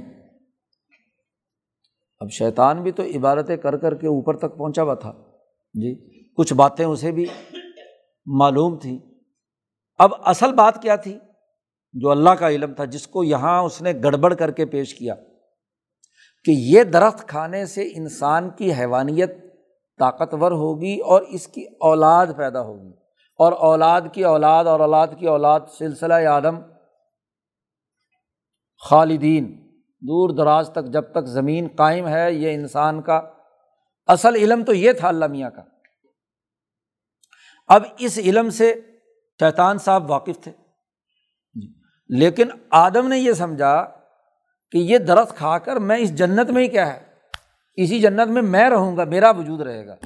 وہ جو اگلی بات تھی وہ ان کے آدم کے ذہن میں۔ تو اب شیطان نے وسوسہ ڈالا اور اچھے طریقے سے کیا ہے، دوسرے راستے پر ڈال کر کہا کہ درخت کھاؤ، دیکھو کتنا مزہ آتا ہے۔ درخت کھا لیا۔ تو یہاں نفس کی جو ضرورت اور تقاضا تھا وہ ہوا، لیکن بغیر اجازت کے ہوا۔ وہاں حضرت شاہ صاحب نے تعویل الحادیث میں لکھا ہے کہ اب ایک طرف اللہ کا حکم بھی تھا ایک طرف یہ شیطان کا وسوسہ بھی تھا، تو دونوں باتیں گڑبڑ ہو گئیں۔ آدم حیران و پریشان ہے کہ کریں کیا؟ اسی حیرانی کو ہی اللہ پاک نے کہا ہے کہ ناسیہ آدم آدم بھول گیا۔ ولم نجد لہو آزما پختہ اعظم کے ساتھ یہ کام نہیں کیا کہ ایک عزم یہ ہوتا ہے کہ اللہ نے حکم دیا اور مجھے اللہ کے حکم کی کیا کرنی ہے۔ خلاف ورزی کرنی ہے، یہ ہے پختہ اعظم وہ وہ ارادہ تو آدم کا قطعی طور پر نہیں تھا، جو ابلیس نے اپنے ارادے سے اللہ کا حکم سجدے والا نہیں مانا تھا۔ آدم کے دماغ میں یہ بات نہیں تھی۔ آدم کے دماغ میں شاہ صاحب نے وہاں منظر کھینچا ہے تعویر الحدیث میں، اور مولانا سندھی نے اس کی مزید وضاحت کی ہے کہ آدم حیرانی، جیسے آدمی تجزب کی کیفیت میں نہیں ہوتا، نہ ادھر کا نہ ادھر کا کہ کروں یا نہ کروں۔ لیکن انسان آدم کی بہیمیت کو ایکٹیویٹ کرنے کے لیے یہ ضروری تھا کہ وہ درخت کھائے۔ تو آدم نے کیا ہے؟ کھا لیا۔ جیسے ہی کھایا تو غلبت البہیمیہ ان کی جو بہیمیت تھی، حیوانیت تھی، وہ ایکٹیو ہو گئی اور ملکیت کیا ہے؟ چھپ گئی۔ اب اس پہلو سے فلاں جرم کوئی شک نہیں کہ درخت کھانا گناہ ہے۔ کیونکہ جو حکم نامہ پہلے والا منسوخ نہیں ہوا، اس کی خلاف ورزی ہوئی۔ تو اب ضروری تھا کہ استغفار کریں۔ تو جیسے ہی ہاں جی اس کے بعد اللہ کی طرف رجوع ہوئے، تو ان کو اپنی غلطی کا احساس ہوا کہ یہ میں نے بغیر اللہ میاں کے پوچھے، شیطان کے زیر اثر میں نے یہ کام کر لیا۔ تو معافی مانگی ہنج ربنا ظلمنا انفسنا و علم تخف اللہ وطر ہمنا علنکون مین الخاصرین یہ دعا مانگی۔ اب ایک علم تو یہ ہے، اس علم کا تعلق ذات آدم سے ہے۔ ان کے نفس کے ایک خاص قسم کے پہلو کی ہاں جی نئے دور میں داخل ہونے سے متعلق ہے۔ اور یہاں اللہ کے حکم کی براہ راست خلاف ورزی ہوئی، خواہ بھول کر ہوئی، لیکن ہوئی۔ اور اسی کی بنیاد پر آدم کو استغفار کرنا اور اپنے گناہوں کی معافی مانگنا اور اللہ نے وہ معافی قبول کر لی۔ ایک تو یہ بات ہے۔ لیکن آپ دیکھیے کہ خود قرآن نے یہ بات واضح کی ہے۔ ایک دوسرا علم بھی ہے۔ بسانی ہی ماں دوسرا پہلو اس واقعے کا یہ ہے جس کا تعلق مجموعی تدبیر کلی سے ہے۔ کائنات کے عالمگیر نظام اور انسانیت کا اس پورے نظام میں پیدائش کا جو بنیادی مقصد اور ہدف ہے، تدبیر کلی۔ پہلے والی تھی تدبیر جزی جو آدم کی ذات کے ساتھ جڑی ہوئی تھی۔ اور یہ دوسرا علم یا دوسرا پہلو جو ہے، یہ ہے تدبیر کلی جو کائنات کے مجموعی نظام کے ساتھ جڑی ہوئی ہے۔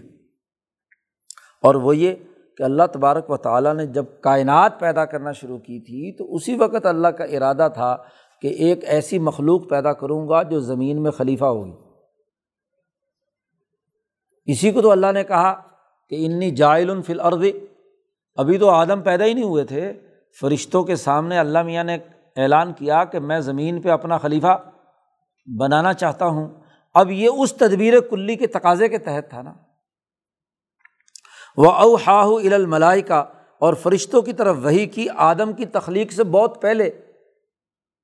بلکہ کائنات پیدا ہی آدم کے لیے تھی۔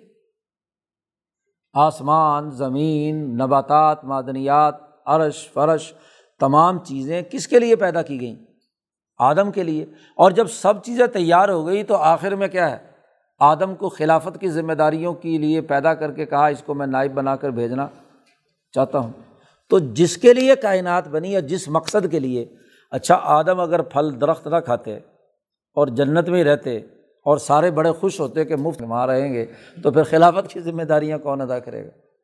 تو یہ تکوینی طور پر تدبیر کلی کا اجتماعی تقاضا تھا کہ آدم زمین پر آئیں۔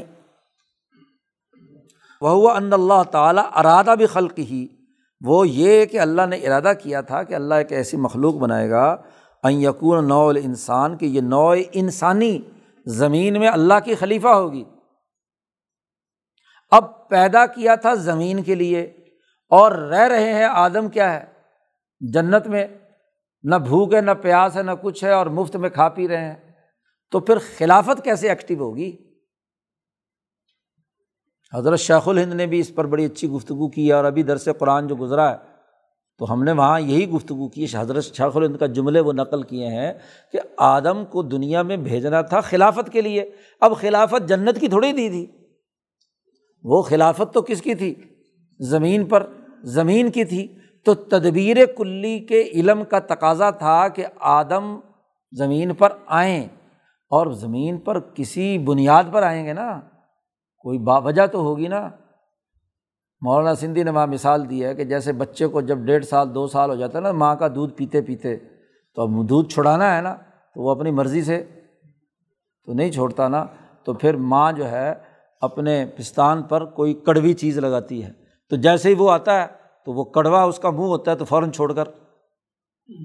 تو کوئی نہ کوئی کڑواہٹ ہوتی ہے، تو کیونکہ جو عادت پڑ چکی ہے نا انسان کو، تو وہ جلدی چھوٹتی۔ نہیں، تو وہ کسی نہ کسی مصیبت یا مشقت یا کسی غلطی کی بنیاد پر کیا ہے، چھڑوائی جاتی ہے۔ جی کہ دیکھو یہ تو کیا ہے، اب بد ذائقہ ہو گیا کام۔ تو اس لیے وہ پھر دو چار دفعہ اس کو جب منہ لگاتا ہے اور وہ اس کو کڑوا محسوس ہوتا ہے تو پھر کیا ہے؟ دودھ چھوٹ جاتا ہے اس کا۔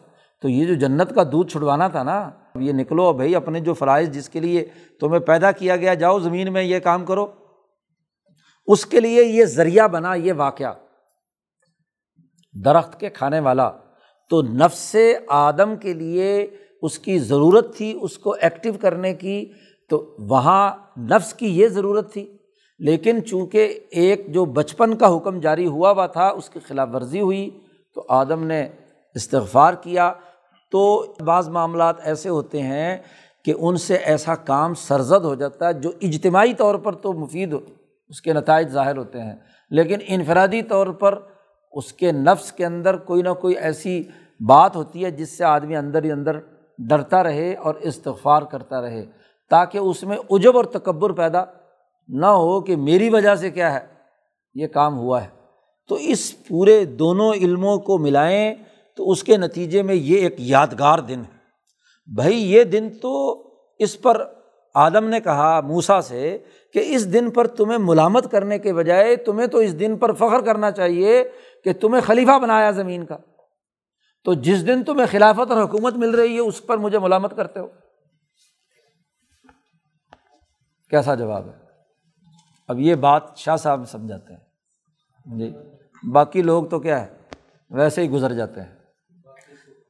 جی کہ آپ جو ہے ملامت کر رہے ہو مجھے اس بات پر جس دن تمہیں حکومت مل رہی ہے زمین کی، تو وہ تو جشن منانے کا دن ہے یا ملا میں سے ایک بڑا خاص دن ہے۔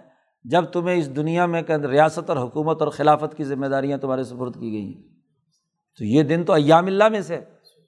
جی ایام اللہ میں دونوں طرح کے دن ہیں نا، کہ جو وہاں شاہ صاحب نے کہا کہ جو متعین ہیں ان کے انعامات کے دن، کہ موسا علیہ السلام کی قوم کو جب فرعون سے نجات حاصل ہوئی ہاں جی عاشورہ کے دن، تو وہ انعام کا دن تھا، اس میں روزہ رکھتے تھے، اللہ کا شکر ادا کرتے تھے۔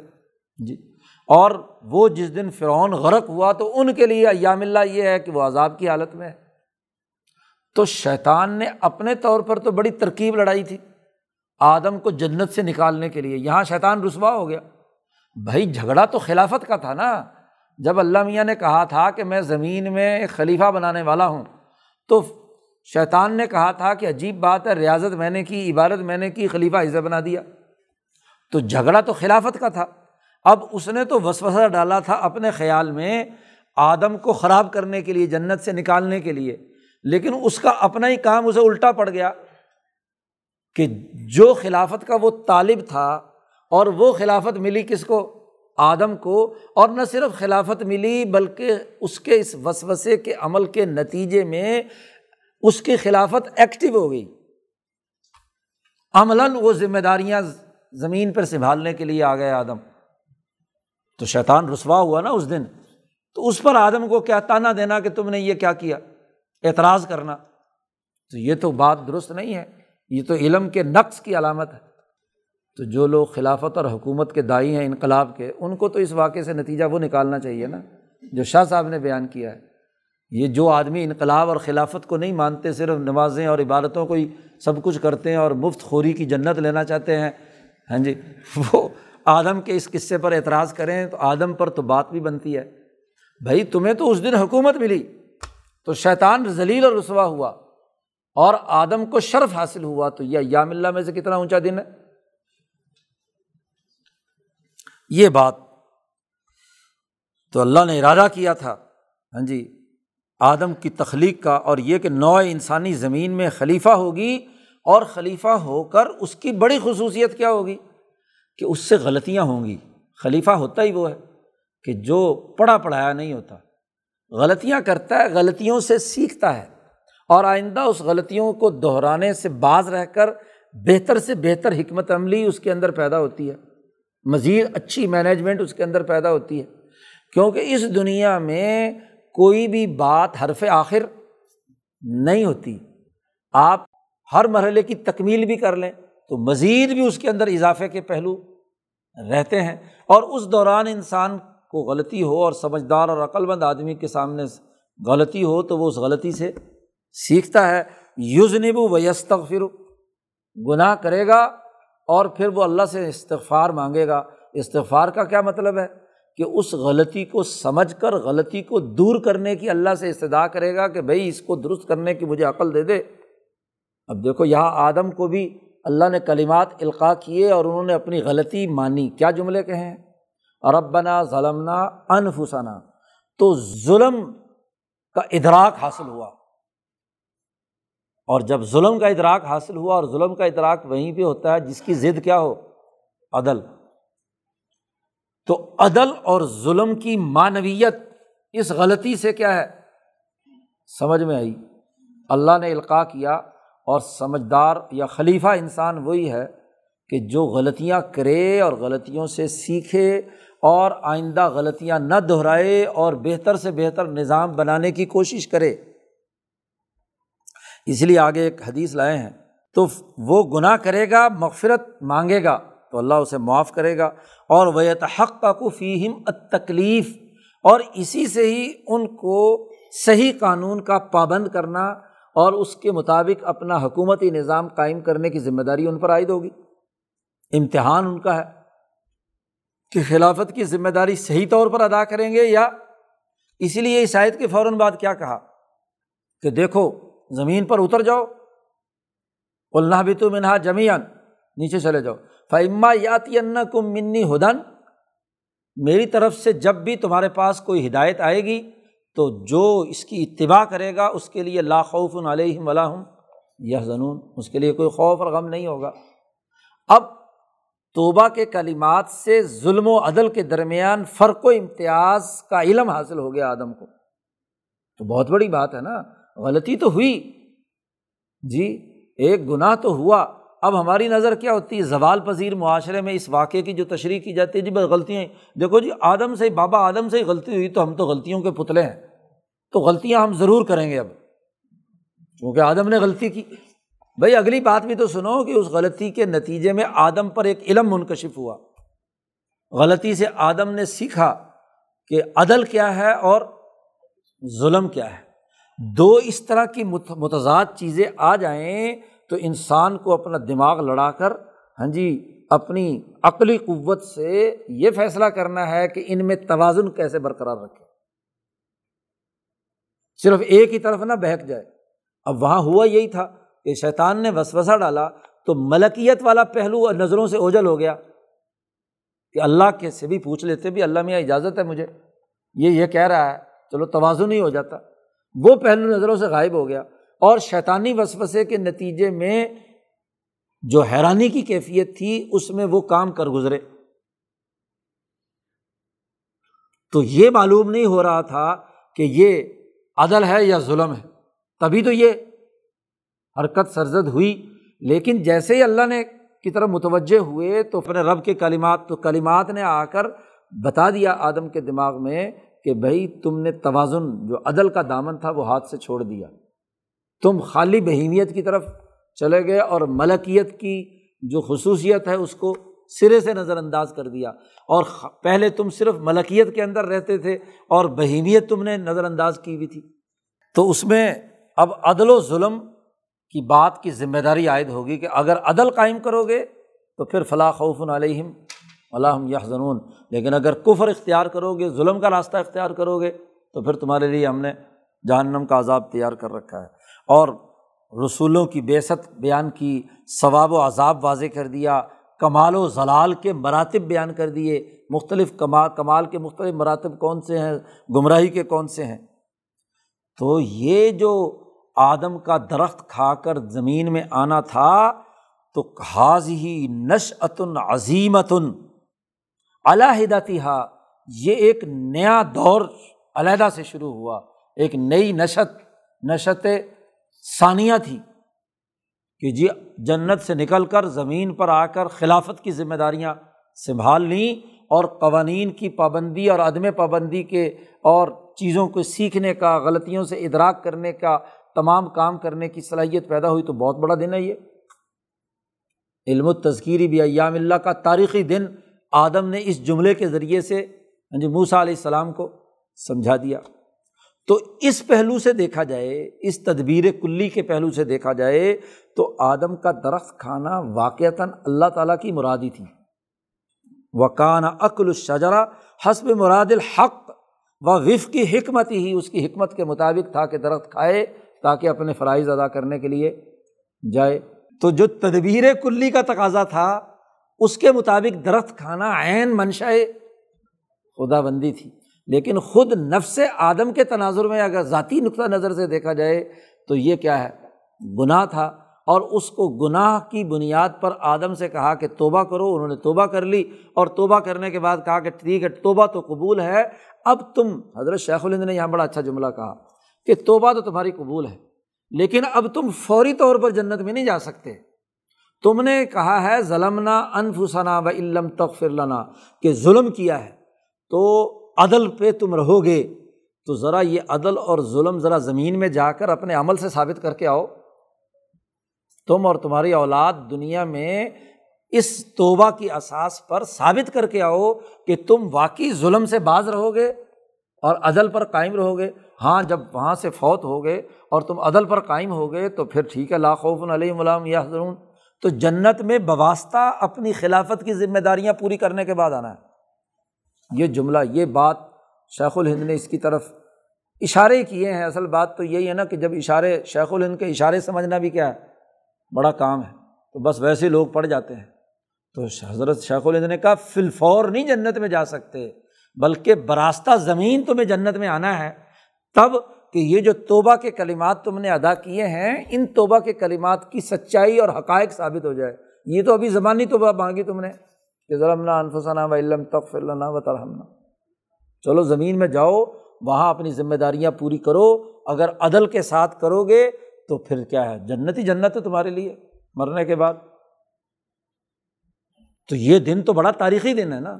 تو اس پر بجائے ہاں جی ناراض ہونے کے آدم علیہ السلام سے کہ بابے نے ہمیں پھنسا دیا، اس نے تو ہمارے لیے بڑا تاریخی دن پیدا کیا کہ ہمیں خلافت کی ذمہ داریاں دے کر ہمیں امتحان کے لیے اپنے دنیا میں آ گئے۔ شاہ صاحب نے اس کے لیے وہ ایک اور حدیث دلیل پیش کی۔ وہ اللہ تعالیٰ کا یہ قول ہے۔ حضور صلی اللہ علیہ وسلم نے فرمایا، اللہ تعالیٰ فرماتے ہیں۔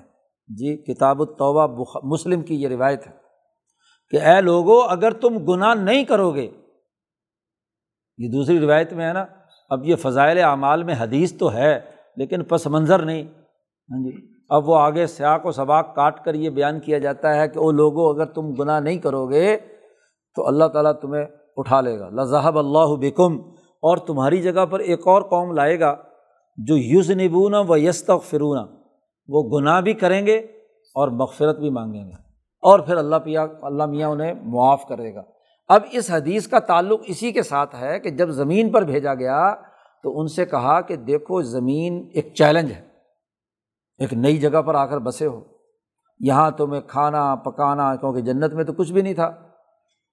تو وہاں آدم کو اسما اللہ نے سکھائے کہ جی یہ برتن ہے، یہ ڈول ہے، یہ رسی ہے، یہ چولہا ہے، یہ چمٹا ہے، یہ توا ہے، یہ پیالہ ہے۔ ہاں جی وہ صاحب جلالین نے کیا کیا حت القص آتا ولقسی آتا چھوٹا سا پیالہ بھی بتلایا اللہ میاں نے اور بڑا پیالہ بھی بتلایا۔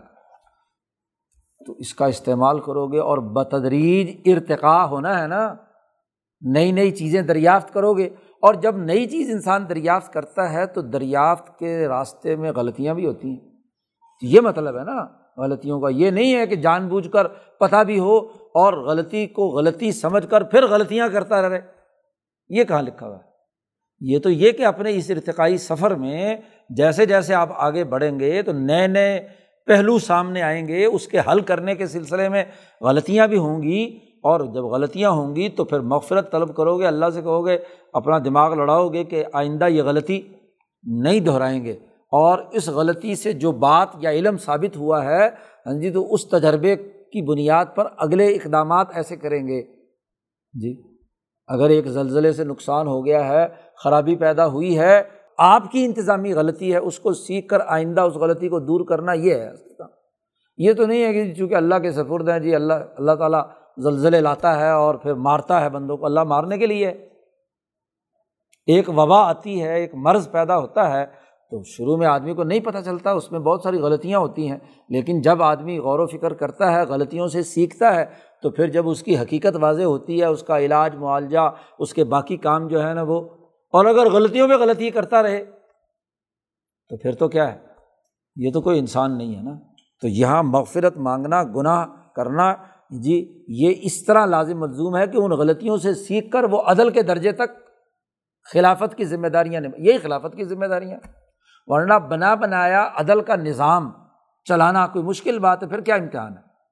امتحان تو یہی ہے کہ چیلنج ہے کہ ظلم اور خرابی ہے اور اس ظلم کو بدلنا ہے کس کے ساتھ؟ عدل کے ساتھ۔ یہ ہے ذمہ داری، اسی کا نام خلافت۔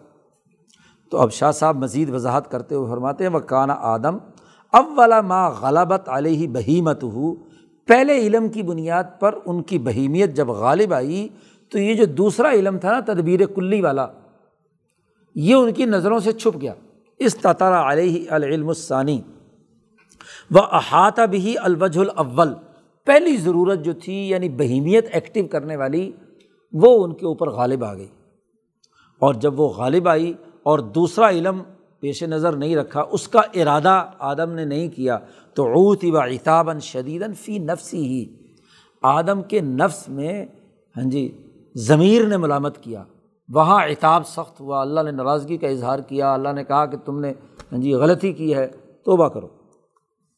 سمت سری ان ہو اور جب اس کے بعد اس حالت سے باہر نکلے، بہیمیت کا تقاضا مکمل ہونے کے بعد، اور ولما علیہ بارک من العلم ثانی دوسرا علم جو تدبیر کلی والا تھا، وہ جب ان کے دماغ میں روشن ہوا، ملکیت کی طرف جب توجہ کی، اور ملکیت کی طرف توجہ کی، تو وہ جو تحریر لکھی ہوئی تھی ہاں جی لوہے محفوظ میں اس پر نظر پڑی کہ مجھے تو خلافت کی ذمہ داریوں کے لیے کیا ہے؟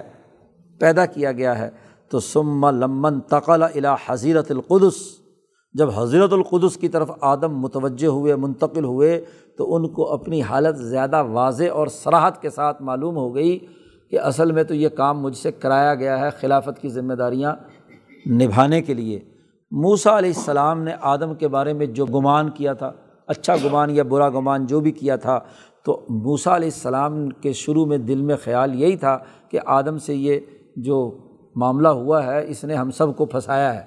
جب یہ آدم نے یہ جواب دیا کہ مجھے اس اس بات پر کیسے ملامت کرتے ہو کہ جو علم تدبیر الہی کے مطابق طے شدہ تھا، تو اس کے نتیجے میں حتیٰ فتح اللہ علیہ یہاں تک کہ موسا علیہ السلام پر بھی یہ دوسرا جو علم ہے، اس کی اہمیت واضح ہو گئی۔ خلافت کی ذمہ داریوں، عدل کو قائم کرنے اور اس دن کی تاریخی نشت اور اہمیت جو ہے، وہ موسا علیہ السلام پر واضح ہو گئی۔ تو اس سوال و جواب سے یہ بات واضح ہو گئی۔ اور شاہ صاحب کہتے وقت ذکرنا۔ یہ بات پیچھے ہم بیان کر چکے ہیں قسم الاول میں۔ پیچھے تفصیل کے ساتھ ہاں جی مبحث ثانی کے چوتھے باب میں جہاں خوابات پر بحث کی تھی شاہ صاحب نے، عالم مثال کے حوالے سے۔ تو وہاں شاہ صاحب نے بات بیان کی تھی کہ جو واقعات خارج میں ہوتے ہیں، ان کی بھی ایک تعبیر ہوتی ہے، جیسے خواب کے واقعات کی ایک تعبیر ہوتی ہے۔ کا تعبیر المنام، جیسے خواب میں انسان دیکھ رہا تو ان کی بھی تعبیر ہوتی ہے۔ تو خارج میں جو واقعہ وقوع پذیر ہوا کہ آدم کو اوپر سے اتار کر زمین میں بھیجا گیا، تو اس کی بھی ایک تعبیر ہے۔ اس کے پیچھے بھی ایک علم کار فرما ہے۔ اور جو اللہ تعالیٰ کی طرف سے امر اور نہیں ہے، یہ محض اٹکل پچو سے نہیں ہے۔ لا یقونانی جزافن وہاں شاہ صاحب نے وضاحت کی تھی کہ یہ اللہ کی طرف سے کوئی حکم یا اللہ کی طرف سے کسی چیز کا روکنا، یہ محض اندازے سے نہیں ہے، بلکہ یہ طے شدہ سسٹم اور طریقۂ کار کے مطابق ہے۔ بھلا اگر اللہ نے یہ تدبیر کلی خلافت کے حوالے سے نہ تیار کی ہوتی تو آدم کی مجال تھی کہ وہ درخت کھا لے اور درخت کھا کر اس کو زمین پر پھینک دیا جائے، سسٹم کو توڑ کر۔ ایسا نہیں۔ وہ طے شدہ ڈرائنگ جو تیار ہوئی ہوئی تھی، تقدیر کی، اس کے مطابق سارا کام ہو رہا ہے۔ یہاں اس کے علاوہ کچھ نہیں ہو رہا۔ تو یہ ہاں جی امر اور نہیں یہ اندازے سے نہیں ہے۔ بل لہما استعداد ان دونوں کے لیے بھی استعداد درکار ہے کسی انسان کے اندر جو اس بات کا تقاضا کرتی ہے۔ تو ایک وقت آدم کی استعداد بچپن کی تھی، وہاں اس کو روک دیا گیا تھا کہ اس درخت کے قریب نہیں جانا۔ اب وہ بالغ ہو کر جوان ہو چکے ہیں، اب انہیں خلافت کی ذمہ داری سونپنی ہے۔ تو اب وہ کام اگلا کروایا گیا کہ جس کے ذریعے سے انہیں زمین پر بھیجنا مقصود تھا۔ تو یہ جو اہم ترین حدیث جس کا تعلق خود آدم اور موسا علیہ السلام کے اس مکالمے کے ساتھ ہے اور یہ مکالمہ بھی کس کے سامنے ہو رہا ہے؟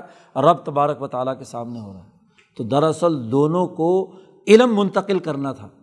تو دونوں کے دماغ میں وہ اعلیٰ درجے کا علم جو ہے وہ منتقل کیا، خلافت کی اہمیت اور ذمہ داریاں سمجھا دی گئیں۔ تو ایمان کا تقاضا یہ بھی ہے کہ وہ واقعات کی درست تعبیر اور اس کے پیچھے جو کار فرما علم ہے، اس کا صحیح شعور اور عقل حاصل کریں۔ تو اس لیے شاہ صاحب اس حدیث کو یہاں لا کر یہ دسویں حدیث تھی۔ اس میں یہ بات پانچ پہلے پڑھی تھی، دس پانچ اب پڑھ لی، دس ہو گئی، باقی ان شاء اللہ اگلے اس میں پڑھیں گے۔ اللہ